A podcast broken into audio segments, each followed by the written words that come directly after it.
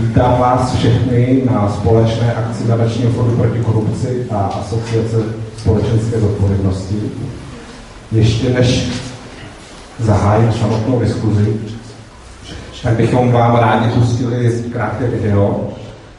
Eh, pochopíte záhy sami, že je to video z lidmi, kteří k tomu dnešnímu tématu pravděpodobně mají co, eh, to, co nejvíc, nejvíc to říct. Eh, někteří jsou zde, myslím, takže případně se jich můžeme poptat. A pak to spustíme na ostro. Vítám všechny na našem přímém přenosu na Facebookovém profilu. Eh, za chvíli si ještě povíme, že je možné posílat otázky, otázky sem k nám do, do diskuze. Takže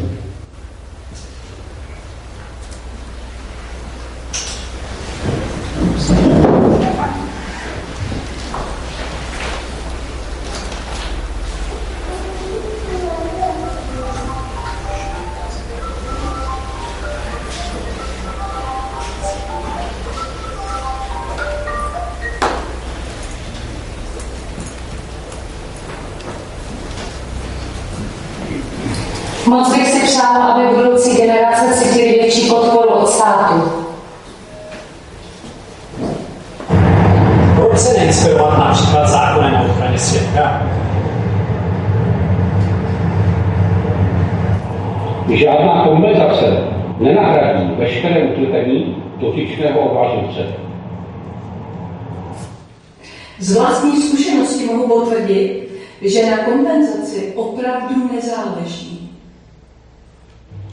Když je ochrana oznamovatele regulována jinde ve světě, proč by to nešlo u nás?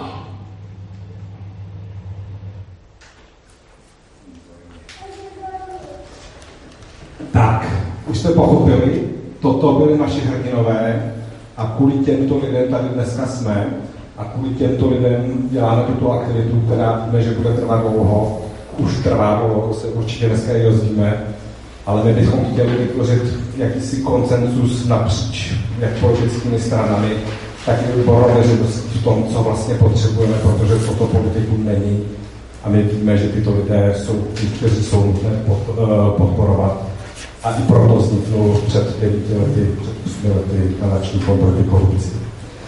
Děkuji, že jste dorazili a dovolte mi představit naše panelisty v pořadí, jak budou vystupovat, jak jsme si řekli, tu strukturu té dnešní diskuze.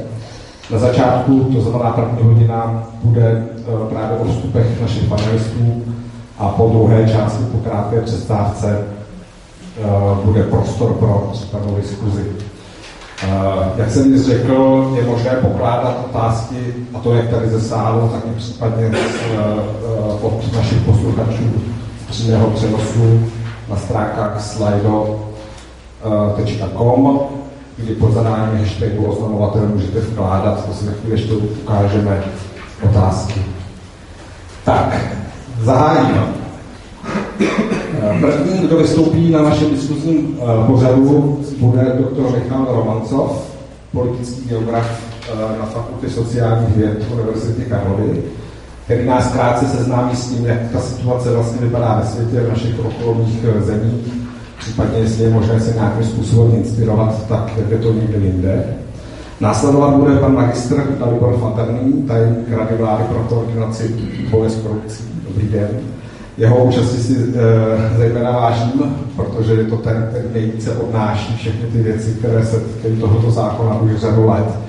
A samozřejmě jeho pozice je velmi problematická, protože musí nejvíce snášet všechny ty politické, ale možná i mediální tlaky a někdy i z naší strany, tak tímto se omlouváme, ale opravdu se snažíme dělat dobrou věc. E, následovat bude pan doktor Jiří Kapras, ředitel odboru střetu zájmu a boje proti korupci na ministerstvu spravedlnosti, který nám představí právě aktuální vládní návrh zákona, kvůli kterému tady jsme. Následovat bude pan doktor Radin Bureš, manažer forenzních služeb Ernst Young. Je to člověk, který má široké zkušenosti neziskového prostoru z Transparency International, kde se zabýval korupcí. A dneska Uh, pracuje v Ernst Young, uh, to znamená, ta jeho pozice bude spíše komerční v tuhle chvíli, pokud bych to tak měl nazvat. To znamená pohled biznesu na tuto problematiku. Následovat bude pan inženýr Lukáš Černohorský, poslanec za Českou pirátskou stranu. Dobrý den. Jen. Uh, Piráti představují svůj vlastní, uh, svůj vlastní návrh zákona, uh, což je samozřejmě konkurence nám. Na druhou stranu víme, že potřebujeme ten koncensus a rádi bychom si zjistili a dozvěděli se také, o čem tento návrh je a případně se pokusili společnými kroky. Za nadačníkom proti korupci bude vystupovat doktor Ondřej Závodský. Na jehož práci stojí i ten náš návrh, o tom se určitě dozvíme více. A pro takové uzavření toho pohledu nebo pro takový alternativní pohled na to, jakým způsobem se dá korupce vnímat, je tady Borza, zastánce anarchokapitalismu, pro mnohé možná trochu irritativní záležitost, ale jak se snad dozvíme, tak pohled je to velmi zajímavý a v mnoha ohledech možná inspirativní. Samozřejmě, že je trošku problematicky prosaditelný, ale to jsou věci, které si povíme, povíme dneska víc. Takže děkuji, doufám, že jsem na něco nezapomněl. A tímto předávám slovo eh, panu doktoru Romancovovi, který nás krátce seznámí s tou situací ve světě, jakým způsobem je eh, korupce nahlížena tam. Takže dobrý den, dámy a pánové, já ještě jednou děkuji za pozvání a pokusím se využít teda čas, který, eh, který jsme se s pořadateli dohodli k tomu, abych to téma nějakým způsobem otevřel. Korupce, respektive boj proti korupci, to je jedno z témat, na kterém ve světě existuje vzácná schoda. Pravděpodobně dnes neexistuje režim, který by sám sobě byl ochoten deklarovat, že je skorumpovaný, že korupci považuje za integrální součást fungování toho politického systému a že korupce je prospěšná. Všichni mají tendenci se vůči e, korupci vymezovat, což samozřejmě ovšem neznamená, e, že se jim tak daří. Ať už proto, že jsou schopni korupci identifikovat a úspěšně s tím bojovat, anebo proto, že skutečně řada těch režimů je takových, že korupce je integrovaná do fungování toho režimu a v podstatě se dá říci, že ten režim s korupcí stojí a padá. Eh, pan eh, kolega říkal, že řeknu něco o tom, jak to funguje ve světě. Já bych samozřejmě rád věděl, jak to funguje různě ve světě, ale přiznám se vám zcela upřímně, že na to jsou jaksi mé vědomosti příliš chabé. Eh, čili já ten, ten světový rozměr omezím na tohleto konstatování, že říkám, existuje ve světě velký konsenzus, že s korupcí je třeba bojovat, ale tím to v podstatě hasne. Je to jedno z těch úvozovkách sexy témat, eh, které v současnosti eh, ve světě eh, máme, ale bohužel nic víc, nic ní. A nic tím nezmění třeba to, že každoročně organizace Spojených národů si koná mezinárodní jednání, kde se věci vyměňují zkušenosti z hlediska boje s korupcí a tak dále tak podobně. Já se to pokusím ukázat na jednom konkrétním případě. Na případě země, které se dlouhodobě věnují a tou zemí je Ruská federace. A e, k tomu, e, abych e, jaksi nebyl zbytečně široký, protože on by to nakonec vlastně k ničemu nevedlo, tak jsem si vybral jenom několik jaksi základních dat a událostí.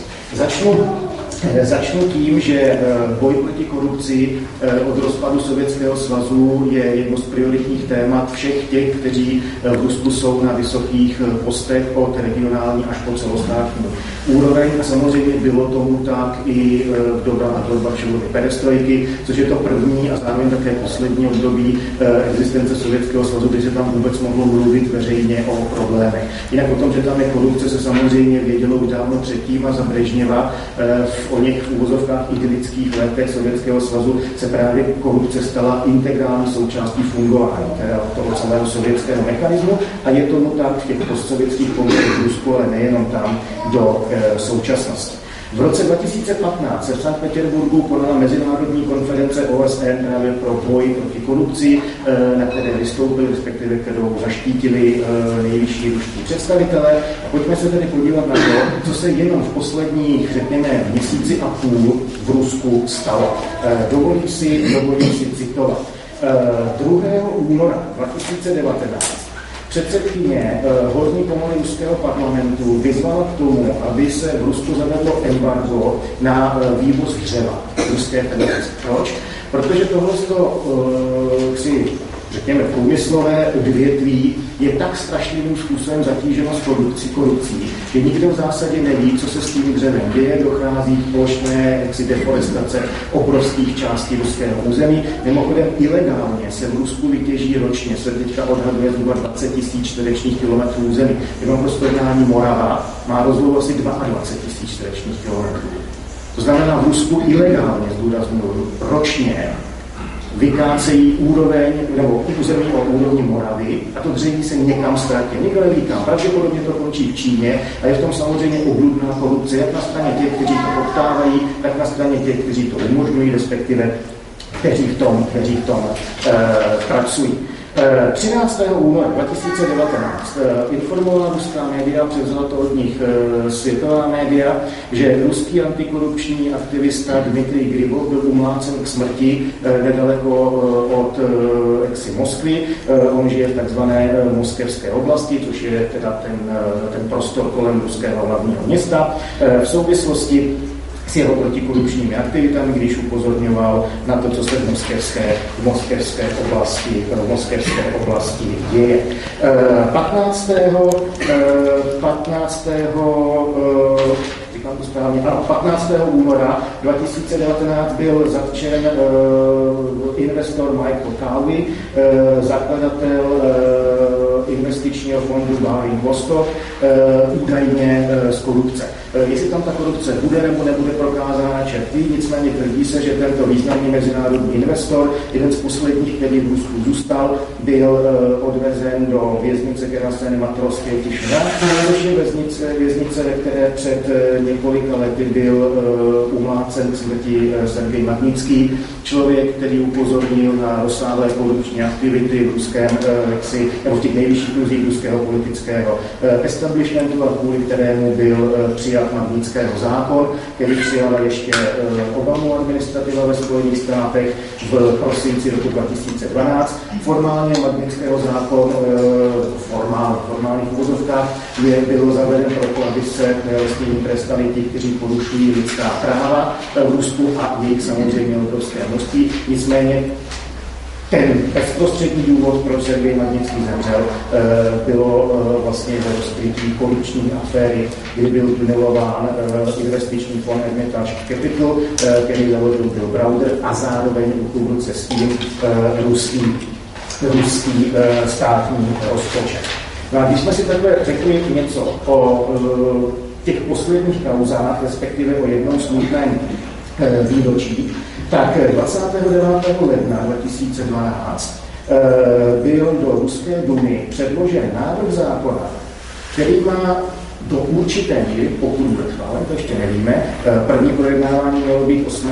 února, ale nepodařilo se mi dohledat, dohledat tomu informaci, jestli to projednávání dům proběhlo nebo ne ale byl eh, předložen návrh eh, zákona, že za určitých okolností je dodržování protikorupčních předpisů v zásadě vyloučené, což tam mohou být specifické e, situace, kdy je například zapotřebí řešit střed zájmů, nebo kdy je to z objektivních důvodů nemožné, to jsou vlastně pěkně jaksi věty, které jsou v tom, v tom důvodnění.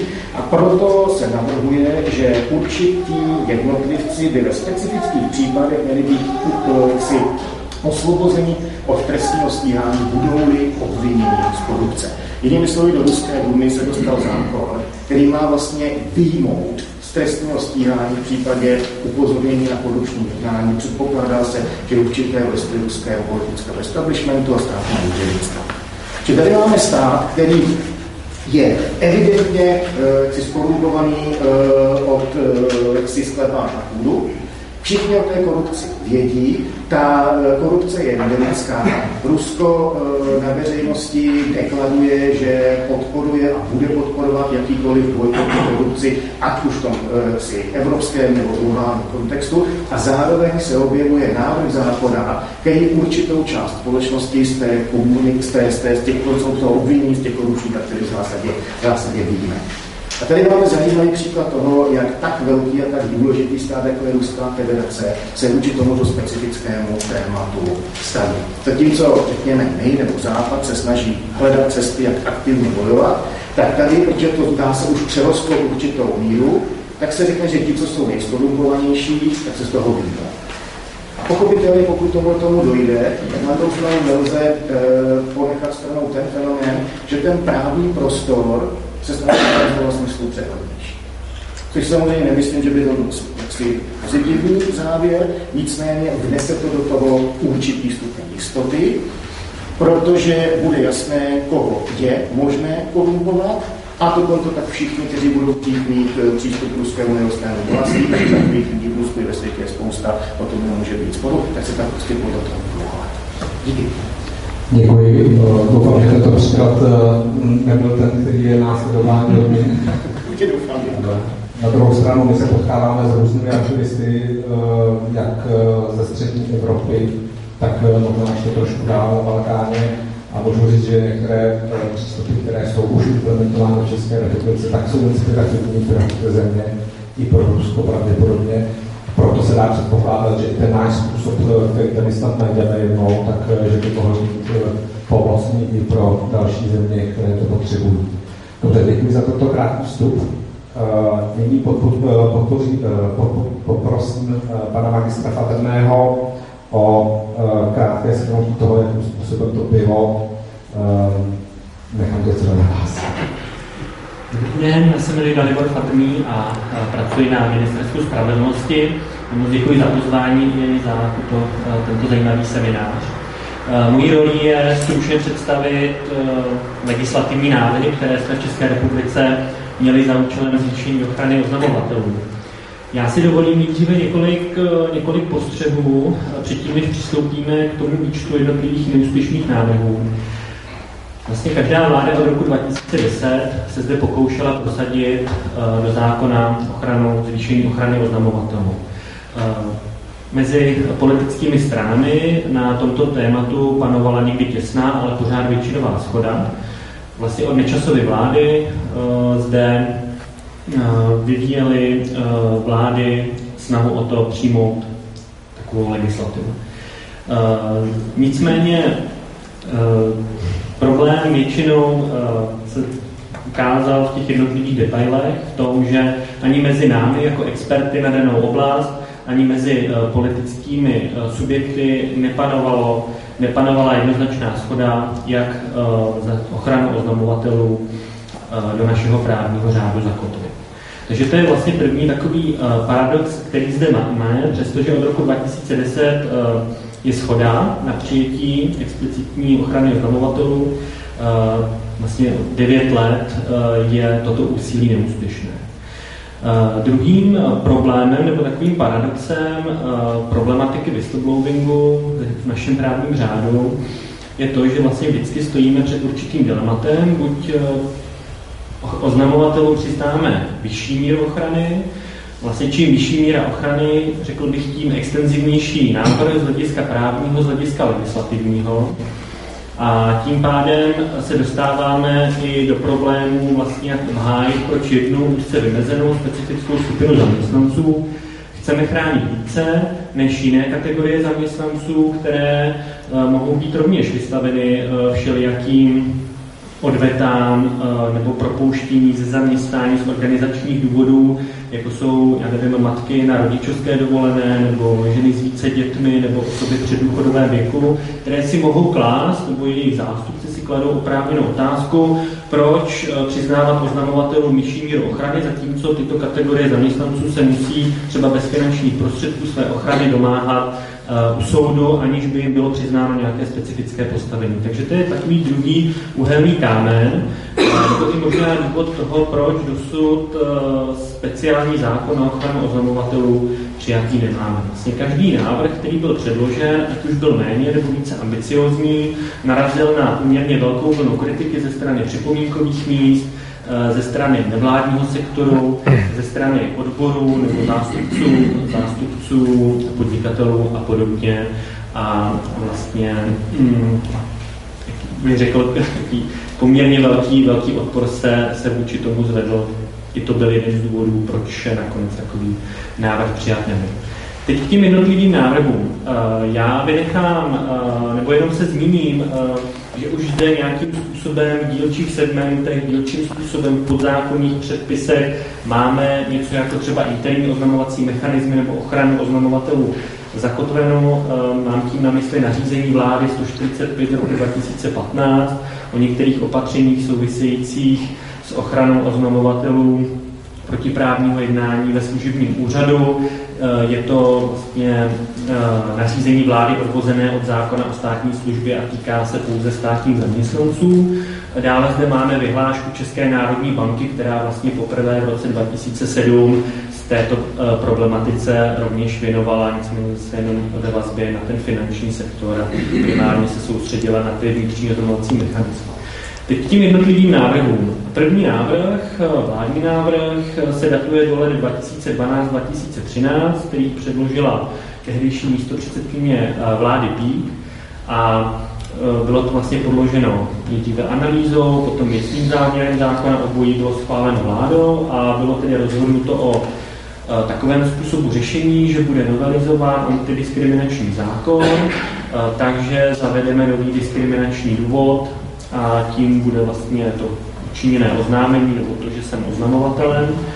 A současně na tu to změnu je vlastně navázáno zavedení obráceného důkazního břemene pro oznamovatele před soudem. E, tím pádem by vlastně muselo být na straně toho žalovaného zaměstnavatele, aby dokazoval, že se nějakého protiprávního jednání nebo odvetného opatření vůči oznamovateli nedopustil.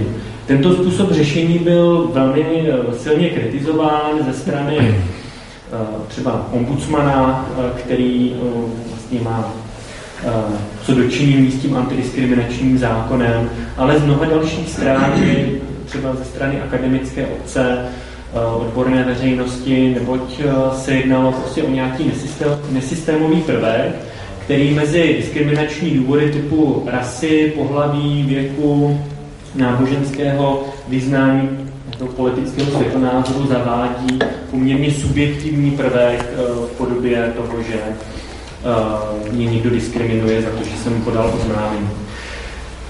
Vlastně v červnu 2013, kdy padala nečasová vláda, byl tento návrh zákona nebo novely antidiskriminačního zákona doporučen ke schválení legislativní radou vlády, ale v důsledku hektických politických změn tento návrh vlastně z ani nedoputoval do poslanecké sněmovny. Uh, druhý návrh a, senátní, a to senátní návrh byl předložen panem, uh, panem senátorem Michálkem a skupinou dalších poslanců. Datuje se to do období červenec srpen 2013. Uh, jednalo se o ambicioznější návrh v podobě samostatného zákona, který vlastně operoval s tím, že by bylo chráněno takové oznámení, které nějakým způsobem se týkalo ochrany veřejného zájmu a je tam, byl tam jednoznačně definován ten veřejný zájem, například se jednalo o oznámení trestného činu, eh, za nějž hrozí trest odnětí svobody horní hranicí sazby eh, tří let a týkalo se to některých i dalších přestupků, se to bylo odstupňováno eh, podle, podle výše sankce. Vlastně byl tam nastaven takový způsob ochrany, který měl tomu oznamovateli zabezpečit setrvání zaměstnání vlastně do doby, do jednoho roku od okamžiku, kdy o té dané věci rozhodne ve správním nebo trestním nebo soudním řízení příslušná, příslušná instance. Eh, vlastně o tom, jestli ten oznamovatel splnil dané podmínky, eh, pak měl de facto vydat stanovisko ombudsman. Eh, tento návrh byl Senátem v srpnu 2013 zamítnut a vrácen předkladateli tedy dopracování a vlastně jeho, jeho, to byl jeho konec. Eh, dále eh, vlastně se přesuneme už do období Sobotkovy vlády, která rovněž ve svém programovém prohlášení si vytkla za cíl předložit legislativní řešení ochrany oznamovatelů.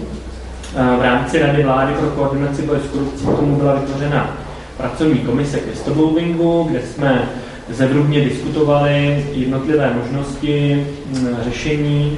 Musím korektně říci, že to nakonec zvolené řešení vlastně nebylo, nebylo mm, schváleno většinou členů té pracovní komise. A zase jsme stáli, a to už je vlastně návrh, u kterého jsem tedy osobně byl, jsem určitě v tomto směru ve střetu zájmu, nicméně se ho pokusím tedy objektivně popsat. Eh, náš záměr byl takový, abychom eh, vlastně nějakou evoluční cestou do českého právního řádu zakotvili explicitní zákaz postihování či znevýhodňování oznamovatelů za učiněné oznámení a současně vlastně na tento zákaz navázali zvýšení nebo zlepšení procesního postavení oznamovatele v rámci občanského soudního řízení a současně by inspektoráty práce mohly ukládat sankce za to, že zaměstnavatel postihuje či znevýhodňuje eh, daného zaměstnance oznamovatele. Eh, nakonec vlastně převáželo to hledisko ex post eh, soudní ochrany před tím ex ante řešením, které je zase legislativně právně mnohem problematičtější, diskutabilnější. Takže tento vládní návrh novely několika zákonů, tak jak šel do mezirezortního připomínkového řízení, tak navrhoval novelizovat šest předpisů. Jeho předkladatelem byl minister pro lidská práva, rovné příležitosti a legislativu Jiří Dýnzbí.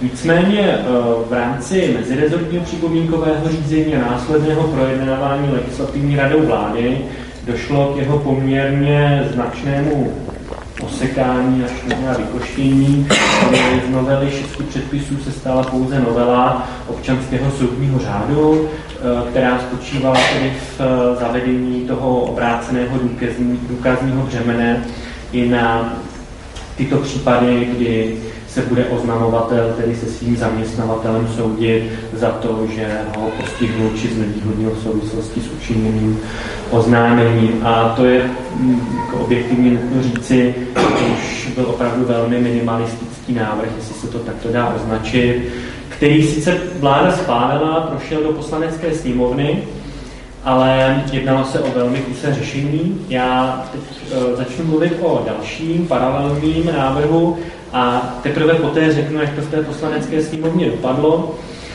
Vlastně současně s předložením toho vládního návrhu zákona v roce 2016 uh, byl předložen v poslanecké sněmovně poslanecký návrh Andreje Babiše na vydání zákona na ochranu oznamovatelů před protiprávním postihem před protiprávním postihem ze strany zaměstnavatele. Jednalo se zase o eh, samostatný návrh zákona s novelizací několika dalších předpisů a ta jeho podstata spočívala v tom, že by vlastně ta ochrana nebo ten status chráněného oznamovatele byl státními zastupitelstvími nebo státními zástupci eh, přiznáván v případě oznámení na podezření ze spáchání 21 ze 27 konkrétně uvedených eh, trestných činů. V tom zákoně bylo vyjmenováno 27 skutkových podstat eh, z trestního zákona a na to byla tedy navázána ta ochrana, na to přiznání eh, statusu chráněného oznamovatele. S tím, že pokud se, eh, bych měl takovýto status, tak by následně eh, krajské úřady práce nebo krajská pracoviště úřadu práce museli schválit jakýkoliv pracovně právní úkon ze strany zaměstnavatele vůči oznamovateli. Takže tam byl vlastně i tento prvek, kdy by do toho vstupovaly úřady práce, a musel by nějakým způsobem posoudit, tedy zda a schválit zaměstnavateli, že takový úkon vůči oznamovateli zaměstnání může být učiněn. Uh, to je vlastně uh, návrh, který vyvolal poměrně značný politický střed. To téma ochrany oznamovatelů se i dost politizovalo a vlastně došlo k určité roztržce mezi tehdejším ministrem uh, a tehdejším ministrem financí Eh, Babišem a vlastně to mělo bohužel i za následek, že ty dva návrhy se v poslanecké sněmovně do značné míry zlidovaly. Konkrétně, když přišel vlastně na pořád jednání v poslanecké sněmovně ten vládní návrh zákona, tak vystoupil poslanec Marek Benda s návrhem na přerušení projednávání vládního návrhu neboť v poslanecké sněmovně leží ještě ten poslanecký návrh Andreje Babiše a navrhl posečkat tedy na projednávání toho poslaneckého návrhu. K tomu už v roce 2017 nedošlo a vlastně oba dva návrhy tím pádem spadly pod stůl. Takže to je vlastně bohužel poměrně symptomatické tady pro tu oblast, že jakkoliv uh, existuje většinová schoda, tak uh, předložení vládního návrhu, návrhu zákona vede k předložení poslaneckého nebo senátního návrhu a dost často vlastně se ukazuje, že v této oblasti to má potenciál k tomu, aby se ty návrhy vzájemně vyrušily a ve finále nebyl schválen ani jeden, přestože kolektivní nebo většinová schoda na nezbytnosti přijetí této regulace určitě existuje. Takže tolik stručná historie neúspěšných návrhů zakotvení ochrany hodnotou v České republice a těším se na následnou diskuzi. A předávám slovo tedy panu řediteli Kaprasovi, který představí aktuální návrh zákona. Děkuji. Děkuji za slovo, vážené dámy, vážení pánové. Já se tedy do toho rovnou pustím, ale ještě bych chtěl předeslat, že eh, je potřeba brát určitou rezervou, to, co tu dnes zazní, pokud jde o současnou podobu zákona, který byl vlastně včera předložen vládě, protože ten zákon eh, probíhal určitým dynamickým vývojem, který byl dán tím, že k němu už tradičně byla uplatněna celá řada poměrně zásadních připomínek ze strany eh, téměř všech ministerstev, ale i dalších připomínkových míst a bylo velice obtížné najít nějakou schodu a kompromisní řešení. Nastala situace a předpokládá se, že i do budoucna potom, zejména v návaznosti na projednání návrhu zákona v pracovních komisích legislativní rady vlády a potom na samotné legislativní radě vlády zákon nebo respektive ty návrhy doznají ještě jistých, e, možná ani ne zanedbatelných změn. Je podstatné asi říci, že v tuto chvíli byl eh, návrh zákona předložen s ohledem na potřebu eh, plnit úkoly zakotvené ve vládních dokumentech. Jednalo se o plán legislativních prací vlády na rok 2018 a programové prohlášení současné vlády České republiky. Návrh samotný vychází z větší části z návrhu směrnice Evropského parlamentu a Rady o ochraně práv osob, respektive ochraně osob oznamujících porušení práva Unie, která se v současnosti eh, projednává na úrovni Evropské unie a eh, momentálně se projednání nachází v fázi trialogu. Eh, přičemž je potřeba říci, že se předložené návrhy do určité míry od projednávané směrnice odlišují. To je dáno eh, oficiálně schválenou rámcovou pozicí České republiky k oběma návrhům. Týká se to vesměs otázek, kde Česká republika usiluje dlouhodobě a i do budoucna plánuje usilovat o určité změny eh, v textu směrnice, eventuálně o vyhledání nebo nalezení blokační menšiny pro to, aby této změny mohlo být dosaženo. E, to se týká e, například e, věcné působnosti, kde zákon přiznává ochranu pouze ve vztahu oznámením, která se týkají ne jakéhokoliv protispolečenského nebo protiprávního jednání, ale pouze jednání, které má znaky trestného činu nebo přestupku, eventuálně které má znaky trestného činu nebo přestupku, ačkoliv je eh, formálně není možné eh, takto kvalifikovat.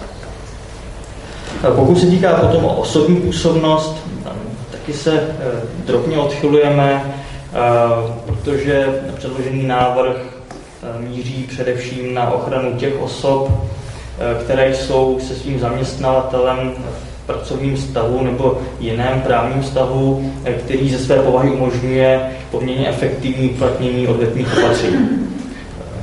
V tomto smyslu je potom tedy návrh, eh, návrh dopadá na eh, především zaměstnance v pracovním poměru, a státní zaměstnance, to znamená zaměstnance ve služebním poměru, včetně tedy příslušníků bezpečnostních sborů, byť nikoli všech, a včetně vojáků. Eh, naopak návrh nedopadá například na osoby, které vykonávají činnost pro zaměstnavatele na základě třeba smlouvy o výkonu funkce nebo eh, příkazů.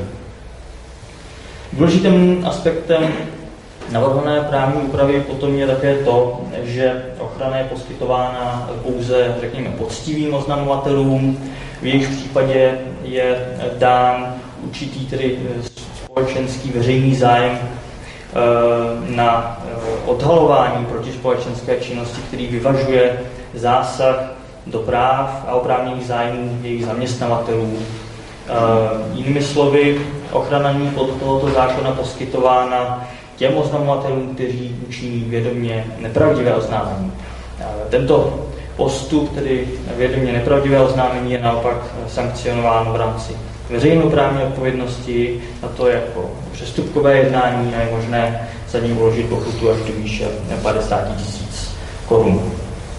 Samotné oznámení je potom možné činit i anonymně, obdobně jako třeba trestní oznámení, od čehož eh, si slibujeme podstatné využití nebo zvýšení využitelnosti eh, tohoto institutu.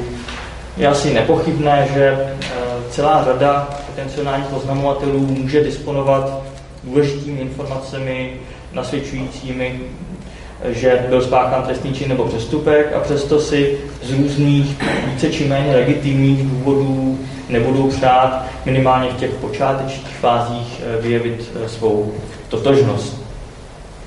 Z tohoto důvodu je tedy velice důležité, aby jim bylo umožněno podávat oznámení i anonymně a i pokud se rozhodnou, že oznámení podají neanonymně, to znamená svou identitu odhalí, tak mohou žádat o utajení své totožnosti. Oznamovatel potom je za splnění všech uvedených podmínek e, schráněn e, z pohledu zákona e, proti odvetným opatřením ze strany zaměstnavatele. Typicky jde o ochranu například před rozvázáním pracovního poměru nebo před propuštěním ze služebního poměru, Eh, před odvoláním z místa vedoucího zaměstnance nebo snížení eh, mzdy eh, či platu. Může jít také ale o jakékoliv jiné odvetné opatření, v němž lze spatřovat jakési neopodstatněné znevýhodnění toho zaměstnance ve srovnání s jeho ostatními kolegy. Pokud jde o prostředky podávání oznámení, Oznamovatel má vždy možnost volby, eh, zda se rozhodne využít vnitřní nebo vnější oznamovací systém, jak je zákon označuje, což konkrétně znamená, že v případě tedy vnitřního oznamovacího systému se jedná o oznámení činěné tzv. příslušné osobě, kterou v rámci jím řízené organizace určuje zaměstnavatel s tím souhlasem a následně je vystavný Eh, založena povinnost proškolení a také povinnost umožnit řádný výkon povinností eh, podle zákona o ochraně oznamovatelů. Pokud jde o ten vnější oznamovací systém, eh, tím se myslí podávání oznámení prostřednictvím agentury na ochranu oznamovatelů, kterou předkládaný návrh zřizuje, anebo prostřednictvím nebo respektive příslušnému orgánu, který je kompetentní přijímání oznámení podle jiných právních předpisů, tím se myslí orgán činný trestním řízení, tedy policie České republiky nebo státní zástupce, eventuálně přestupkový orgán.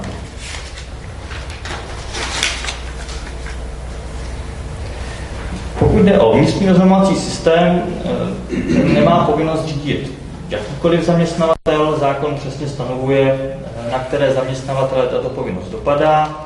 Jedná se konkrétně o všechny právnické osoby, které jsou povinnými osobami podle zákona eh, o některých opatřeních proti legalizaci výnosů z trestné činnosti. Dále se jedná o naprostou většinu veřejných zadavatelů podle zákona o zadávání veřejných zakázek.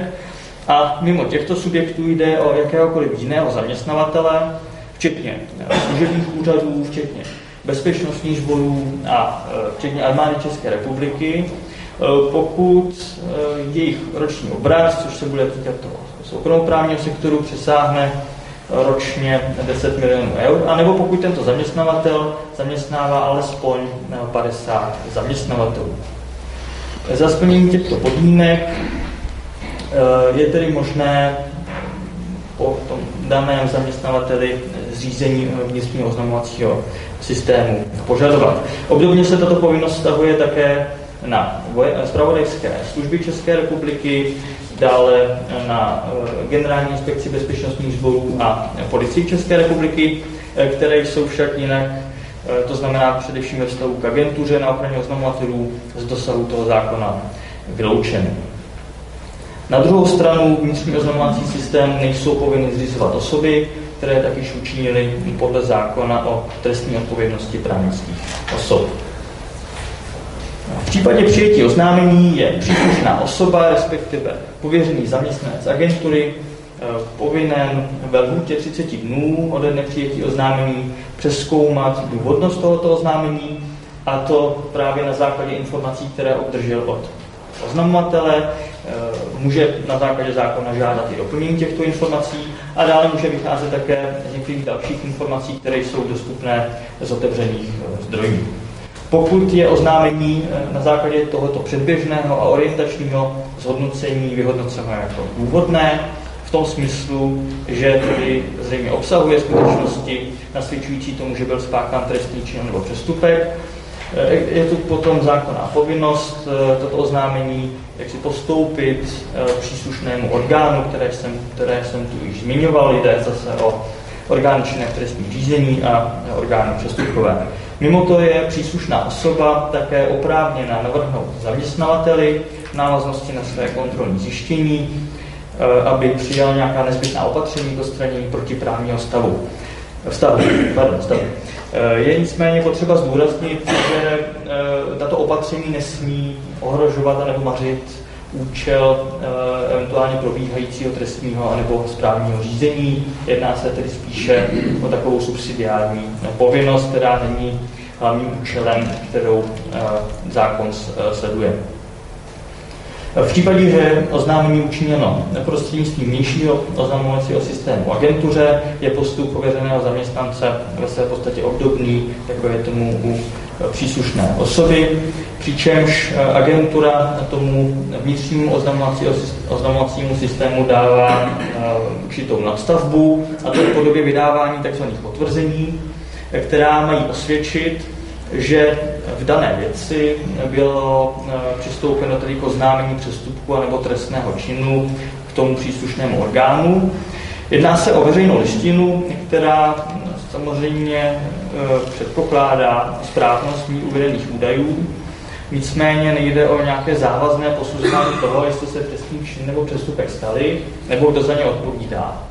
Eh, smyslem a vůbec jako účelem eh, vydávání potvrzení je poskytnout oznamovateli určitou ochranu právě proti odvetným opatřením ze strany zaměstnavatele a eventuálně posílit jeho procesní postavení navazujícím správním anebo soudním řízením. Jak zaměstnavatel, a to prostřednictvím příslušné osoby, tak agentury jsou potom povinni vést evidenci přijatých oznámení a to po dobu pěti let. Do evidence má v prostředí eh, zaměstnavatelů eh, přístup pouze eh, oprávněná osoba, respektive příslušná osoba a pokud jde o agenturu, tak pouze pověření zaměstnanci. Informace z této evidence se veřejnosti neposkytují a to ani na základě žádosti podle zákona o svobodném přístupu k informacím. Agentura je dále mimo evidence a zkoumání původnosti přijatých oznámení povolána také k tomu, aby oznamovatelům i zaměstnavatelům poskytovala ve věcech ochrany oznamovatelů odbornou a metodickou pomoc. Pokud se týká skloňované ochrany eh, před odvetnými opatřeními ze strany zaměstnavatelů, tu pak přináší návrh zákona, kterým se mění některé zákony v souvislosti s přijetím zákona o ochraně oznamovatelů, což je ten druhý změnový nebo také doprovodný zákon. Konkrétně je ochrana poskytována předně stanovení odkladného účinku při odvolání proti rozhodnutí, které má znaky odvetného opatření, a také při žalobě podle soudního řádu správního nebo podle občanského soudního řádu, eh, kterým se, respektive v rámci něhož eh, se eh, oznamovatel proti rozhodnutí anebo i jinému opatření nebo postupu zaměstnavatele brání. Další prvek ochrany se potom týká výručně pracovně právních sporů a spočívá v takzvaném převráceném nebo sdíleném důkazním břemenu, přičemž oznamovatel v těchto případech eh, uvádí vlastně pouze skutečnosti, na základě kterých lze dovodit, že byl ze strany zaměstnavatele postižen právě proto, že učinil oznámení, to znamená, že příslušné rozhodnutí, které je předmětem toho přeskumu, je odvetným opatřením. A další, další dokazovací povinnost je potom už na zaměstnavateli jako žalovaném, který musí prokázat, že e, příslušné rozhodnutí nebo jiné opatření byly přijaty z úplně jiných legitimních a zákonných důvodů a že nemají žádnou souvislost s podaným oznámením. Tak. tak já vás možná přizastavím maličko, eh, že bychom to nechali případně na tu diskuzi, eh, na, eh, na tu druhou část. Samozřejmě ta vaše část je nejdůležitější, proto jsem ji nechal delší, ale možná se trošku dostáváme do větších detailů. Chvíli vám poděkuji. A poprosím pana doktora Boreše, to mě napadá velice laciný vtip, ale to dohodnu. Ne, ne, ne, ne,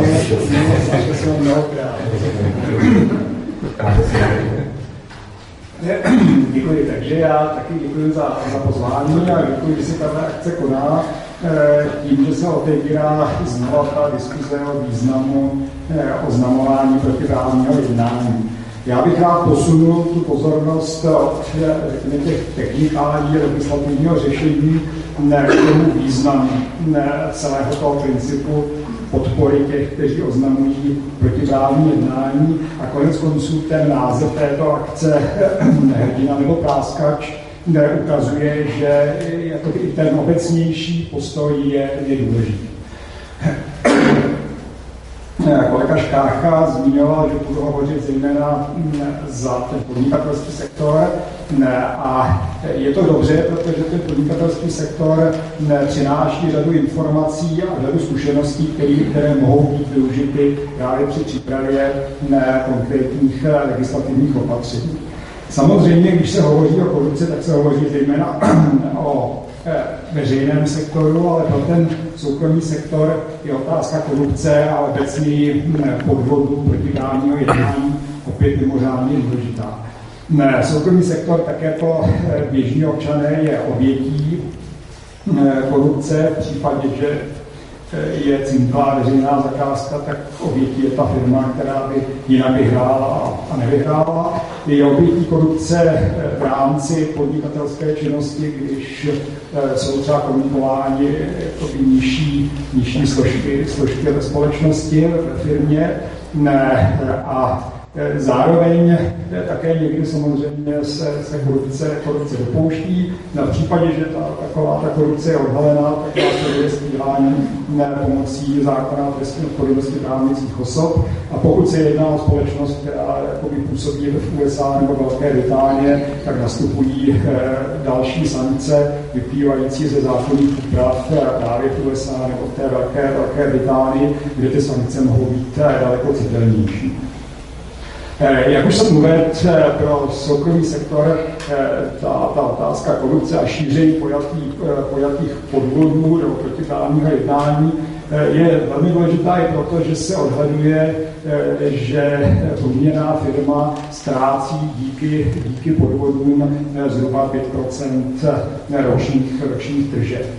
Samozřejmě, že na to eh, firmy eh, reagují mm, a eh, když jsem se snažil dohledat, kolik těch větších firm, který by se třeba týkal dopad toho zmiňovaného zákonu, už má distribuovací linku, tak například podle, podle Global Fraud Survey, který dělá naše společnost QI, na roce 2016 55% těch větších firm indikovalo, že, že má nějakou formu vyslovovecké linky nebo hotlineu. A když jsem to srovnal s dalšími daty, tak rok dříve, v roce 2015, Transparency International The Global ne, Corruption Barometer uváděla, že 43% firm má nějakou whistleblowerskou linku. Mimochodem v tom roce 2015 v srovnání s Českou republikou bylo, že v té době pouze 10% českých firm mělo nějakou, nějakou linku. Jestliže existuje takovýhle objem eh, těch soukromých společností nebo podnikatelských subjektů, které provozují nějaké, nějaké podobě tu, strategickou výjimku, ať už interní a nebo si ji zadávají nějakému externímu poskytovateli. Uvádí si, že zhruba 30 těch, těch linek je eh, poskytováno exter, nebo zabezpečováno externími, ne, externími poskytovateli, eh, tak z toho plyne i poměrně jako značná míra eh, dat a informací o tom, jak to celé, celé funguje. Asi ten nejdůležitější číslo, které, na které jsem narazil, byla otázka zneužívání té linky. To znamená počty oznámení, které které eh, mají nějaký jakoby škodí, škodící záměr. Jo?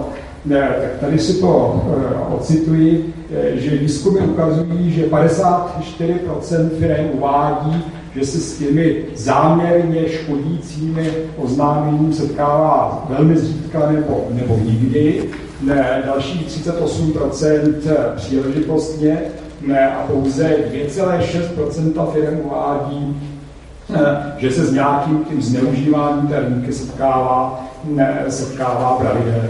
Myslím, že to je poměrně významný argument pro to, eh, že podobné linky a jejich podpora ne, jsou, jsou důležité.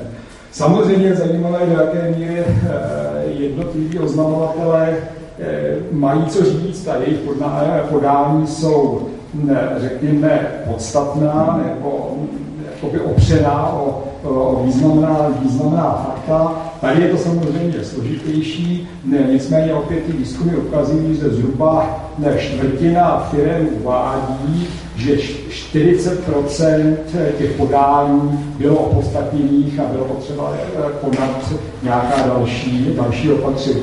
To znamená, že opět to ukazuje, eh, opět to ukazuje, že ten nástroj je poměrně, poměrně významný a, a má ten celospolečenský dopad. Poslední číslo, které jsem chtěl uvést, které je docela, docela zajímavé, je prevalence oznámení, kdy ta, ty, ty výzkumy uvádějí zhruba 2,5 oznámení na tisíc zaměstnanců. Pro srovnání zhruba před rokem a půl jsem narazil na eh, článek, eh, který citoval výroční zprávu o stavu státní služby v České republice, kde pan náměstek Postránecký uvádí, že eh, za rok 17 bylo podáno 911 podání, napadlo je symbolické číslo, to je číslo, které vidíme na amerických policejních vozech. 911 oznámení eh, připadá na 62 tisíc eh, státních úředníků, tak jak to bylo v tom článku, článku uvedeno, eh, to znamená 14,6 oznámení na tisíc, tisíc zaměstnanců článku bylo uvedeno, podívejte se, jak je to strašně málo. Eh, to mezinárodní srovnání ukazuje, že je to sedmkrát více eh, a myslím si, že to dobře ukazuje, že nezáleží na tom, abychom eh, podávali oznámení na běžícím pásu, ale aby ta oznámení byla promyšlená a šla k jádru, k jádru věci. Závěrem bych chtěl zdůraznit to, že to nejdůležitější vidím tu podporu myšlence, že oznamování protiprávního jednání je správné, ne, že je žádoucí ne, a že je celospolečensky eh, prospěšné.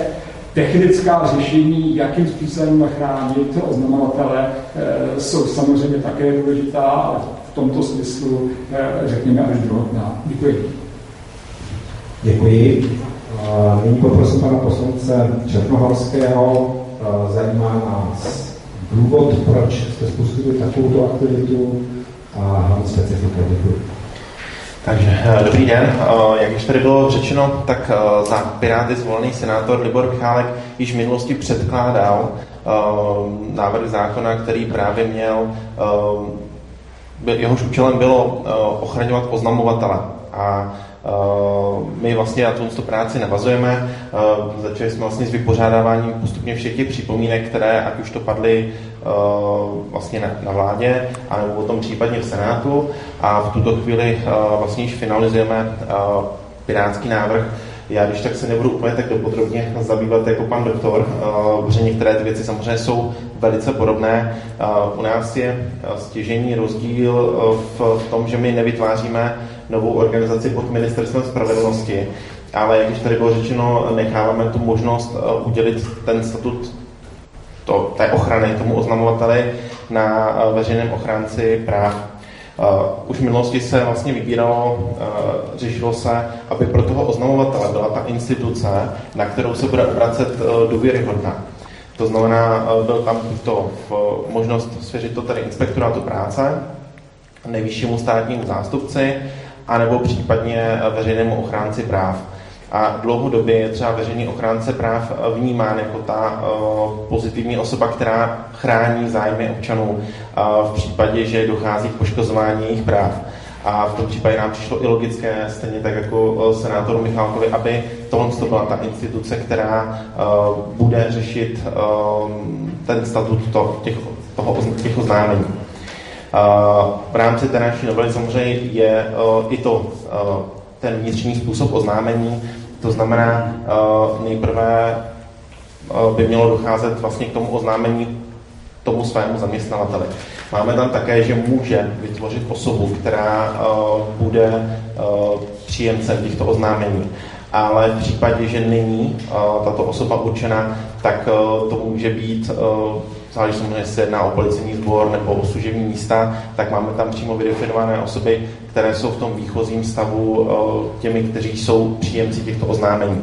Protože občas může toto oznámení samozřejmě směřovat i na uh, nějakou vysoce postavenou osobu, tak uh, ve výchozím stavu je možno se případně obrátit i na tu nejvýše postavenou osobu v rámci řízení třeba firmy.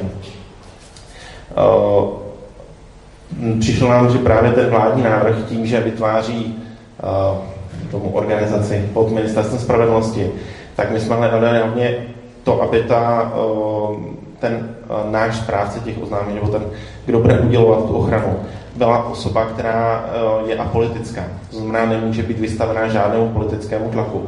Čehož se právě pod tím ministerstvem potenciálně bojíme, protože ministr je přeci jenom osoba, která je politikem a proto uh, my budeme směřovat spíše k tomu, aby byl ten, uh, ta osoba, která bude uh, udělovat ochranu, co tě ombudsmanka a její úřad. To asi zkráceně stáhnu a nechám Dobře, dobře, tak to necháme na diskuzi. Uh, děkuji. Uh, nyní teda poprosím podobné uh, tématu v podstatě i s podobnou mojí otázkou Ondřej tebe, jakým způsobem by se dal prezentovat důvody naše, už tady trošku padlo, a jaké jsou ty hlavní uh, změny, nebo v čem ty, hlavní body uh, toho našeho návrhu. Moc děkuji za pozvání, Karle.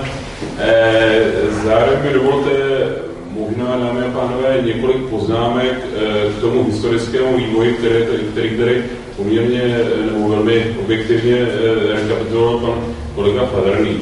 Eh, eh, dovolím si vrátit se zhruba tak někdy na podzim roku 2015 nebo na přelom roku 2015 a 16, kdy byl ze strany eh, tehdejšího ministra, tedy sbírá v mezirezortním připomínkovém řízení ten vládní návrh zákona tehdejší.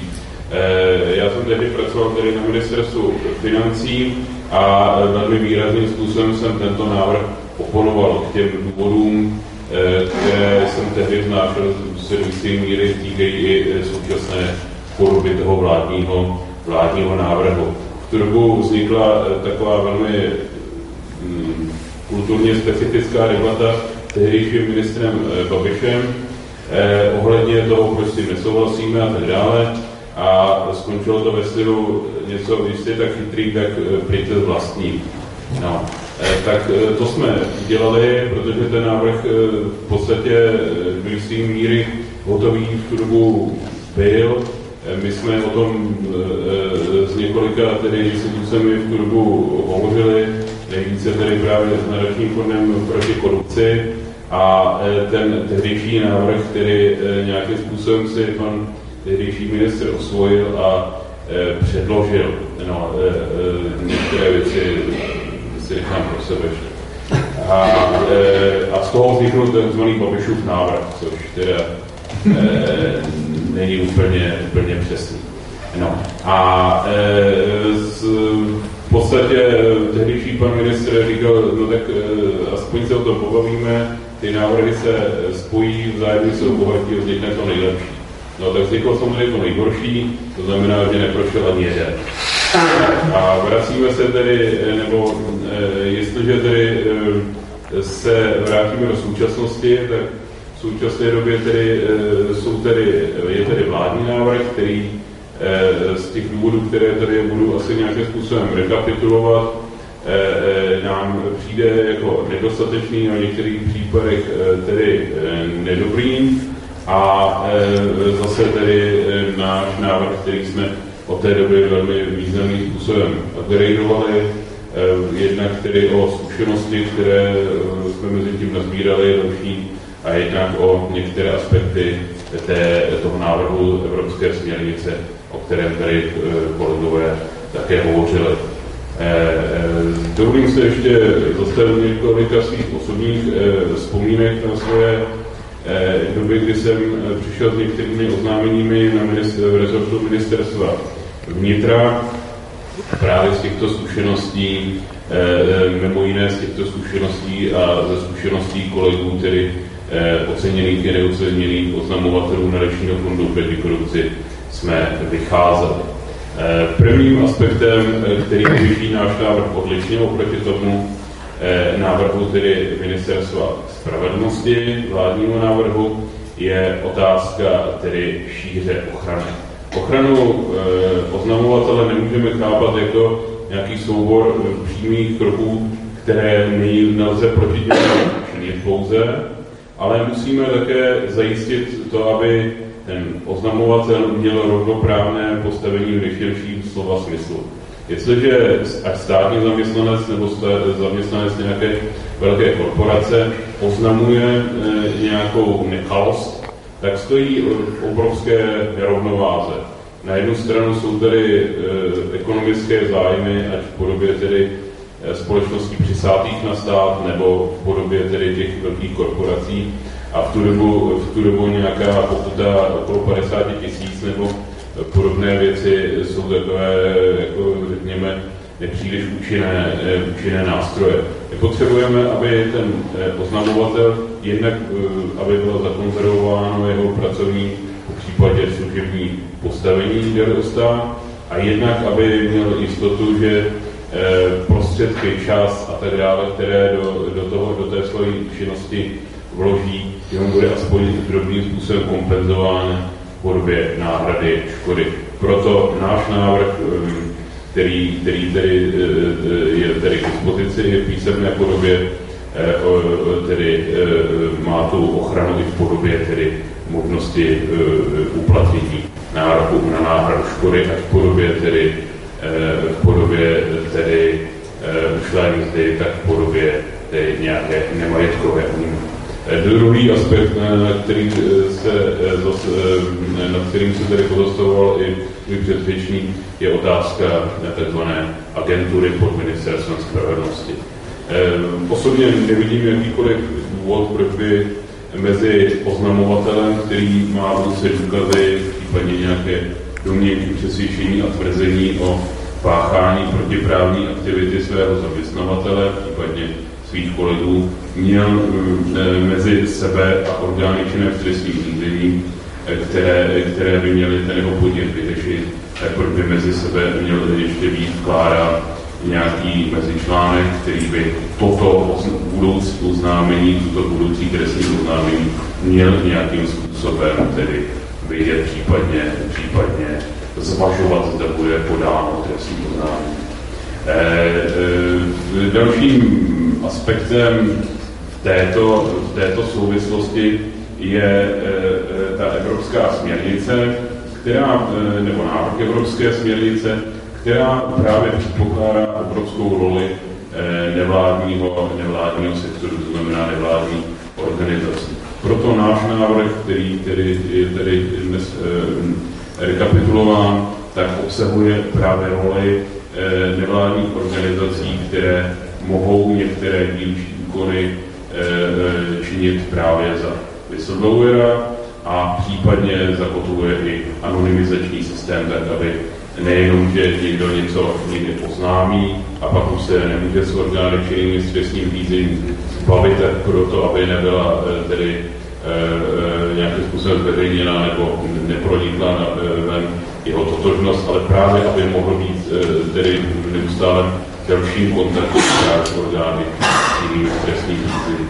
Další záležitostí, na kterou jsem se chtěl pozastavit, je, je to množství proti, nebo šíře protiprávního eh, jednání, které oznamovatel může, eh, může tedy oznamovat k tomu, aby získal ten statut chráněného oznamovatele, zatímco vládní návrh eh, tedy dává možnost ochrany oznamovateli, který oznamuje tedy jak protiprávní jednání ve formě trestního, trestního trestného činu, Eh, eh, tak i přestupku. Já se osobně domnívám, že právě eh, ta společenská nebezpečnost, kterou, kterou v sobě skrývá tedy nějaké realitovní jednání ve formě přestupku je natolik mírné, že se domnívám, že právě v těchto oblastech by mohlo být velmi výraznému zneužití, které, které právě půjde potom proti těm oznamovatelům samotným.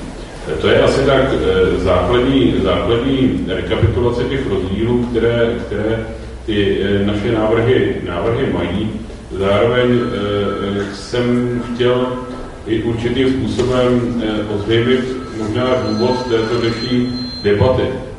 My jsme, když jsme o tom hovořili před několika týdny na našem fondu, tak jsme hovořili právě o té zkušenosti minulého, ale do jisté míry i minulého volebního období, kdy bylo více lovců a zajícova smrt prostě těch zákonů. To znamená, my jsme chtěli vyvolat tu debatu nyní tady a samozřejmě v následujících týdnech a měsících, tak aby právě došlo k té, k té kompilaci nejlepších myšlenek z našich návrhů a skutečně, aby nějaký návrh prosazen byl a, a ne, aby se opakoval tedy precedent minulých volebních období a nebylo, nebylo nic.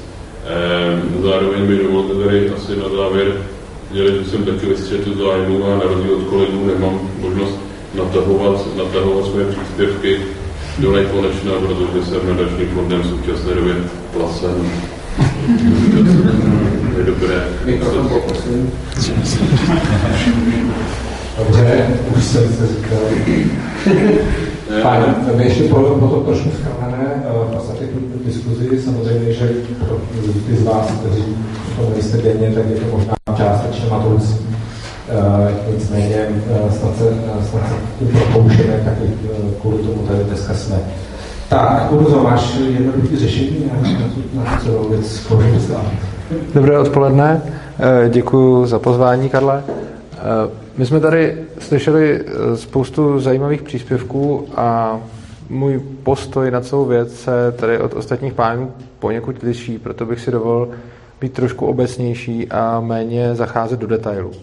My jsme tady slyšeli velice správně eh, o tom, o různé historii korupce a tak dále, zejména o tom, jaká obrovská korupce vznikla právě v Sovětském svazu, kde potom následně eh, přešla i do současné Ruské federace a tak podobně.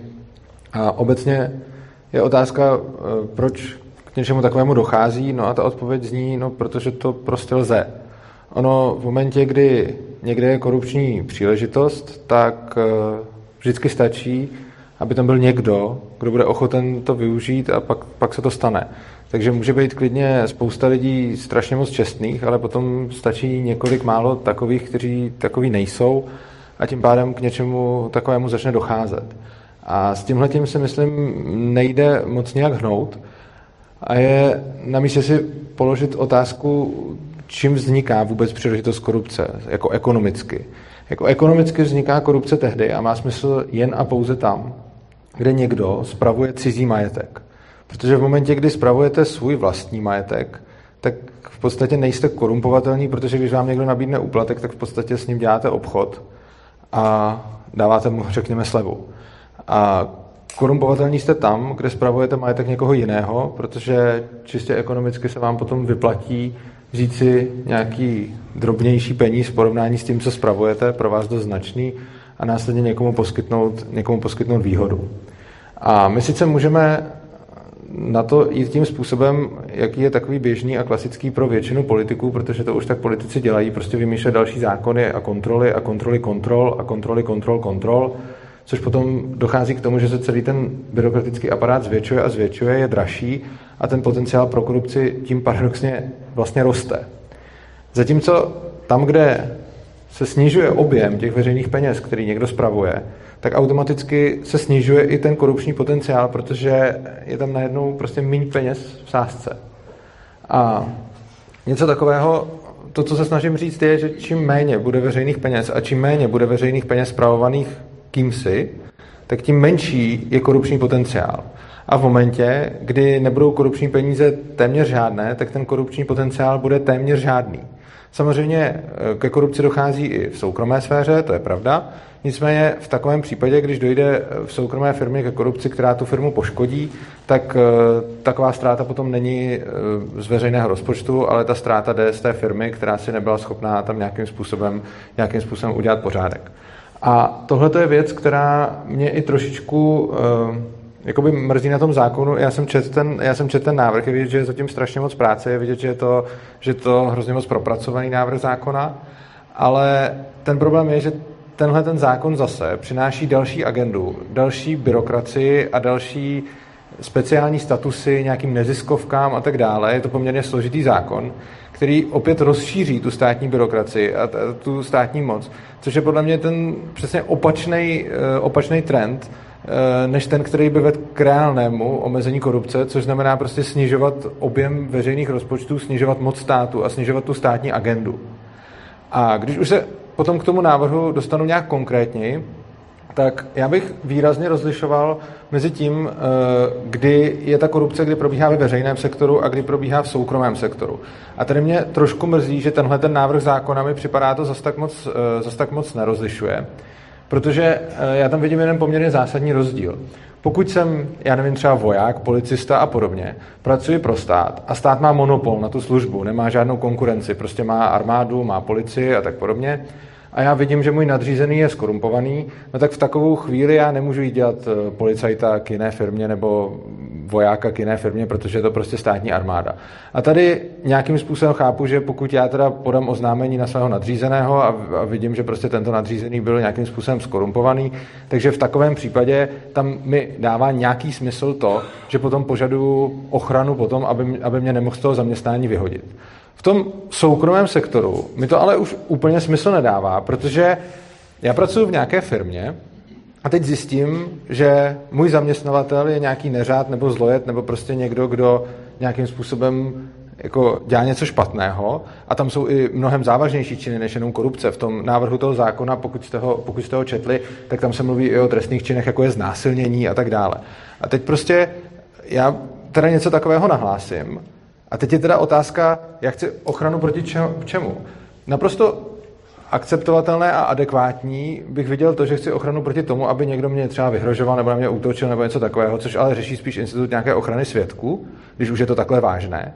Ale v podstatě ten zákon, co se týče té soukromé sféry, říká, já jako oznamovatel pracuji pro zaměstnance, kterého považuji za takového bídáka, že ho teda udám, ale nadále chci u něj pracovat a, a brát si od něj jako výhody, které tam mám doteď. Já přece nemám žádný právo na to, aby mě někdo někde zaměstnával. A pokud teda seznam, že můj zaměstnavatel je bídák natolik, že, že půjdu a budu ho chtít udat a budu chtít tu firmu poškodit a budu chtít, aby si šel sednout nebo něco takového, tak přece v takovém okamžiku já, já přece pro takového člověka přece nechci pracovat. A ono, jedna věc je, říkáme tady hrdina nebo práskač. Jako nějaká vnitřní konzistence, bych řekl, mi velí, že když zjistím, že pracuji ve firmě, která je prostě tak špatná a prolezlá a skorumpovaná, že potřebuju tedy někoho udat, tak v takovém případě buď teda mě podrží, podrží třeba jeho nadřízení, anebo mě teda nepodrží nikdo a celá ta firma je tak špatná, tak co já chci po státu, aby mi zajistil, že v té firmě, kterou já jsem shledal špatnou, bych měl dál pracovat, dál by mě měli platit a dál bych měl pro tu firmu něco dělat a jako pomáhat jí v její činnosti. Tohle mi nedává úplně smysl. Takže co se týče ochrany oznamovatele ve veřejném sektoru, tak tam ještě chápu přibližně tu logiku. Pracuji u policie, jsem policajt, tak prostě k jiný policii nepůjdu. Ale když pracuji pro soukromou firmu a zjistím, že můj zaměstnavatel je bídák a já ho potřebuju udat, tak mi nedává vůbec smysl. Proč bych se měl někde domáhat práva na zaměstnání, které bych stejně podle mého názoru prostě neměl mít. Pokud mě někdo nechce zaměstnávat, druhá věc je, jak to potom na tom pracovišti bude vypadat. Jako já udám svého šéfa a on mě tam bude muset ze zákona držet a teď, jako co, do takové práce přesně asi úplně nechci chodit. Že? Takže osobně si myslím, že ten, eh, ten zákon má dvě, eh, ten návrh zákona má dle mého názoru dvě zásadní, zásadní chyby. Ta první chyba je nerozliš, nebo malé rozlišování mezi soukromým a veřejným sektorem, kde si myslím, že by ta pravidla pro tyhle ty věci měla, měla být naprosto odlišná. A druhá je ta, že osobně si nemyslím, že boj proti korupci vede tím, že budeme eh, řešit další kontroly a ochrany a to, aby někdo někoho nemohl vyhodit, ten zákon je ostatně jako každý zákon na spoustě míst zneužitelný, ale myslím si, že eh, tím řešením a tou, tou cestou je naopak snižování prostředků, zejména veřejných financí, které spravuje někdo jiný než eh, jejich vlastník, protože to je jediná cesta, která skutečně povede k, k minimalizaci korupčního jednání, protože minimalizujete příležitosti. Já vám děkuji za pozornost. Díky. Eh, já možná, ačkoliv jsme avizovali krátkou přestávku, tak eh, troš, trošku tečíme s časem a nemůžeme si moc dovolit to natahovat. Tak pokud to nikomu nevadí, tak bychom rovnou pokračovali v té diskuzi. Děkuji, že to nikomu nevadí. A rovnou předáme slovo panu poslanci, který chtěl reagovat na to. Já jsem chtěl zareagovat u té komerční sféry. Tam uh, každý předpokládá, že ten zaměstnavatel je v podstatě můj přímý nadřízený, ale to tak nemusí ve skutečnosti být. U té větší firmy to může být, uh, když dám příklad teda toho znásilnění, tak samozřejmě předpokládá se, že to bude vyšetřovat policie ale uh, ten nadřízený mého nadřízeného v tu chvíli nemůže třeba jednoznačně určit, jestli to ten dotyčný opravdu spáchal nebo ne. To znamená, že on mě může třeba po dohodě se mnou předřadit pod nějakého jiného nadřízeného, ale uh, nelze, aby ho třeba propustil. Předpokládá ten zákon i potenciální možnost, že mají třeba mezi sebou nějaké přátelské vztahy a ten nadřízený by ho potenciálně chtěl nějakým způsobem, tak řeknu, jako podržet a zastával by se ho i přesto, že třeba policie by později došla k tomu uh, danému názoru, že ten trestný čin třeba spáchal. Jedná se třeba i o informace, kdy se jedná o nějakou menší pobočku a vy informujete, dejme tomu, centrálu v nějakém větším městě. Protože my tam ošetřujeme samozřejmě i tu hierarchii jakoby těch vnitřních oznámení. A, a vždycky je potřeba předpokládat, že ten nadřízený, nadřízený mého nadřízeného třeba o té činnosti nevěděl. A než se rozhodne o tom, jestli ten nadřízený opravdu něco spáchal nebo ne, tak by se mohl tomu zaměstnanci nějakým způsobem stít. Ať už to tím, že mu bude krátit odměny, eh, nebo nějakým jiným způsobem. Proto by se ta ochrana měla stávat i na tyhle ty komerční subjekty. Já, jenom úplně v krátkosti. Já jsem tohle samozřejmě předpokládal, a jsem tady o tom mluvil a omlouvám se, jestli ne dost jasně, protože byl omezený čas ale samozřejmě tohle to k tomu taky patří. Prostě já, pokud jsem někde úplně podřízený, mám nad sebou nadřízenýho, o kterém vím, že udělal něco špatného, no tak prostě buď jsem ve firmě, pro kterou chci pracovat, protože ji považuji za důvěryhodnou a nějakým způsobem správnou. A v takovém případě ale teda musím mít důvěru v aspoň nějaký stupeň toho vedení, který mu to oznámím, že tohle vedení se postará o to, aby mě ochránilo, který to stejně udělá efektivněji než zákon. A pokud jsem ve firmě, kde prostě je to všem jedno, tak prostě jsem-li hrdina, který vidí, že se děje něco opravdu špatného a pracuji pro někoho, kdo nad té úrovni těsně nade mnou to špatný přímo dělá a všechny vyšší úrovně nad tím jenom zavírají oči, tak pokud jsem vážně hrdina, tak přece s takovýhlema lidma nechci nic mít a nechci podporovat na trhu tyhle firmy. Což mimo jiné eh, patří k tomu, co jsem říkal na začátku. Eh, když jsou to soukromé firmy, tak ty, které si o tu korupci, ty, které si ji nepořeší bez státních zásahů a sami, no tak ty budou samozřejmě v nevýhodě. A prostě já přece, když budu ve firmě, která je už tak skorumpovaná nebo tak, tak prolezá, že prostě můj přímý nadřízení páchá zločinnost a ti jeho nadřízení ho krejou, nebo aspoň jim to jedno, tak v takovém případě jsem-li hrdina, tak přece nechci ve volnotržní soutěži takovýhle firmě pomáhat. Dobře, já ještě mm, předám slovo Ondřejovi. On má totiž velmi konkrétní zkušenost. Děkuji. Já bych do téhle diskuze ohledně, ohledně tedy soukromých společnosti taky nějakým způsobem chtěl zasáhnout v tom smyslu, že eh, společnost, jestliže si eh, manažer rozkrádá v podstatě peníze buď svoje nebo svého, svého taburárce, tak můžeme říct, že to je do jisté míry jeho problém. Na druhou stranu e, jsou, známy, jsou známy ve světě právě případy whistleblowingu, kde išlo o nějaký skutečně veřejný zájem. V Německu, e, já nevím, někdo týral e, v domově důchodců, e, tedy svěřený, svěřený osoby, ve Spojených státech, kdy, kdy někdo tutlal nějaké vedlejší účinky nějakých léčebných preparátů. To znamená, tady někdo oznamuje něco ve veřejném zájmu, tak aby jsme nebyli otravovaní nějakýma vedlejšíma účinkama a neměli týranou babičku a, e, nebo dědečka. A e, na druhou stranu, e, na druhou stranu, já říkám, jako zaměstnanec tady těch e, zaměstnanec oznamovatel, ale já tady chci být a já jako nejsem ten, kdo, ten, kdo patří odsaď, odsaď odejít. Takže v tomhle směru bych se zastával toho, že hrdinství není odejít, ale hrdinství právě zůstat a, a, a nějakým způsobem vydržet tlak, který na mě protože já jsem nic špatného neudělal. A co se týče potom ještě té druhé poznámky, znamená úzký stát, kde v podstatě nebude, co, nebude tolik co rozkrádat, eh, je samozřejmě ta myšlenka mě nesmírně blízka, nicméně, nicméně ten zákon není jediným nástrojem boji proti korupci, ale právě v koktejl takovýchto, takovýchto eh, opatření může to protikorupční, to korupční prostě nějakým způsobem zredukovat. Děkuju. Pan poslanec ještě v krátkosti. Já jsem chtěl zareagovat, on je totiž ještě rozdíl, musíme brát i tu lidskou stránku toho oznamovatele. On je rozdíl, když jsem sám, dejme tomu IT programátor, což je třeba můj případ, že já nemám třeba problém přejít velmi rychle do nějaké jiné firmy.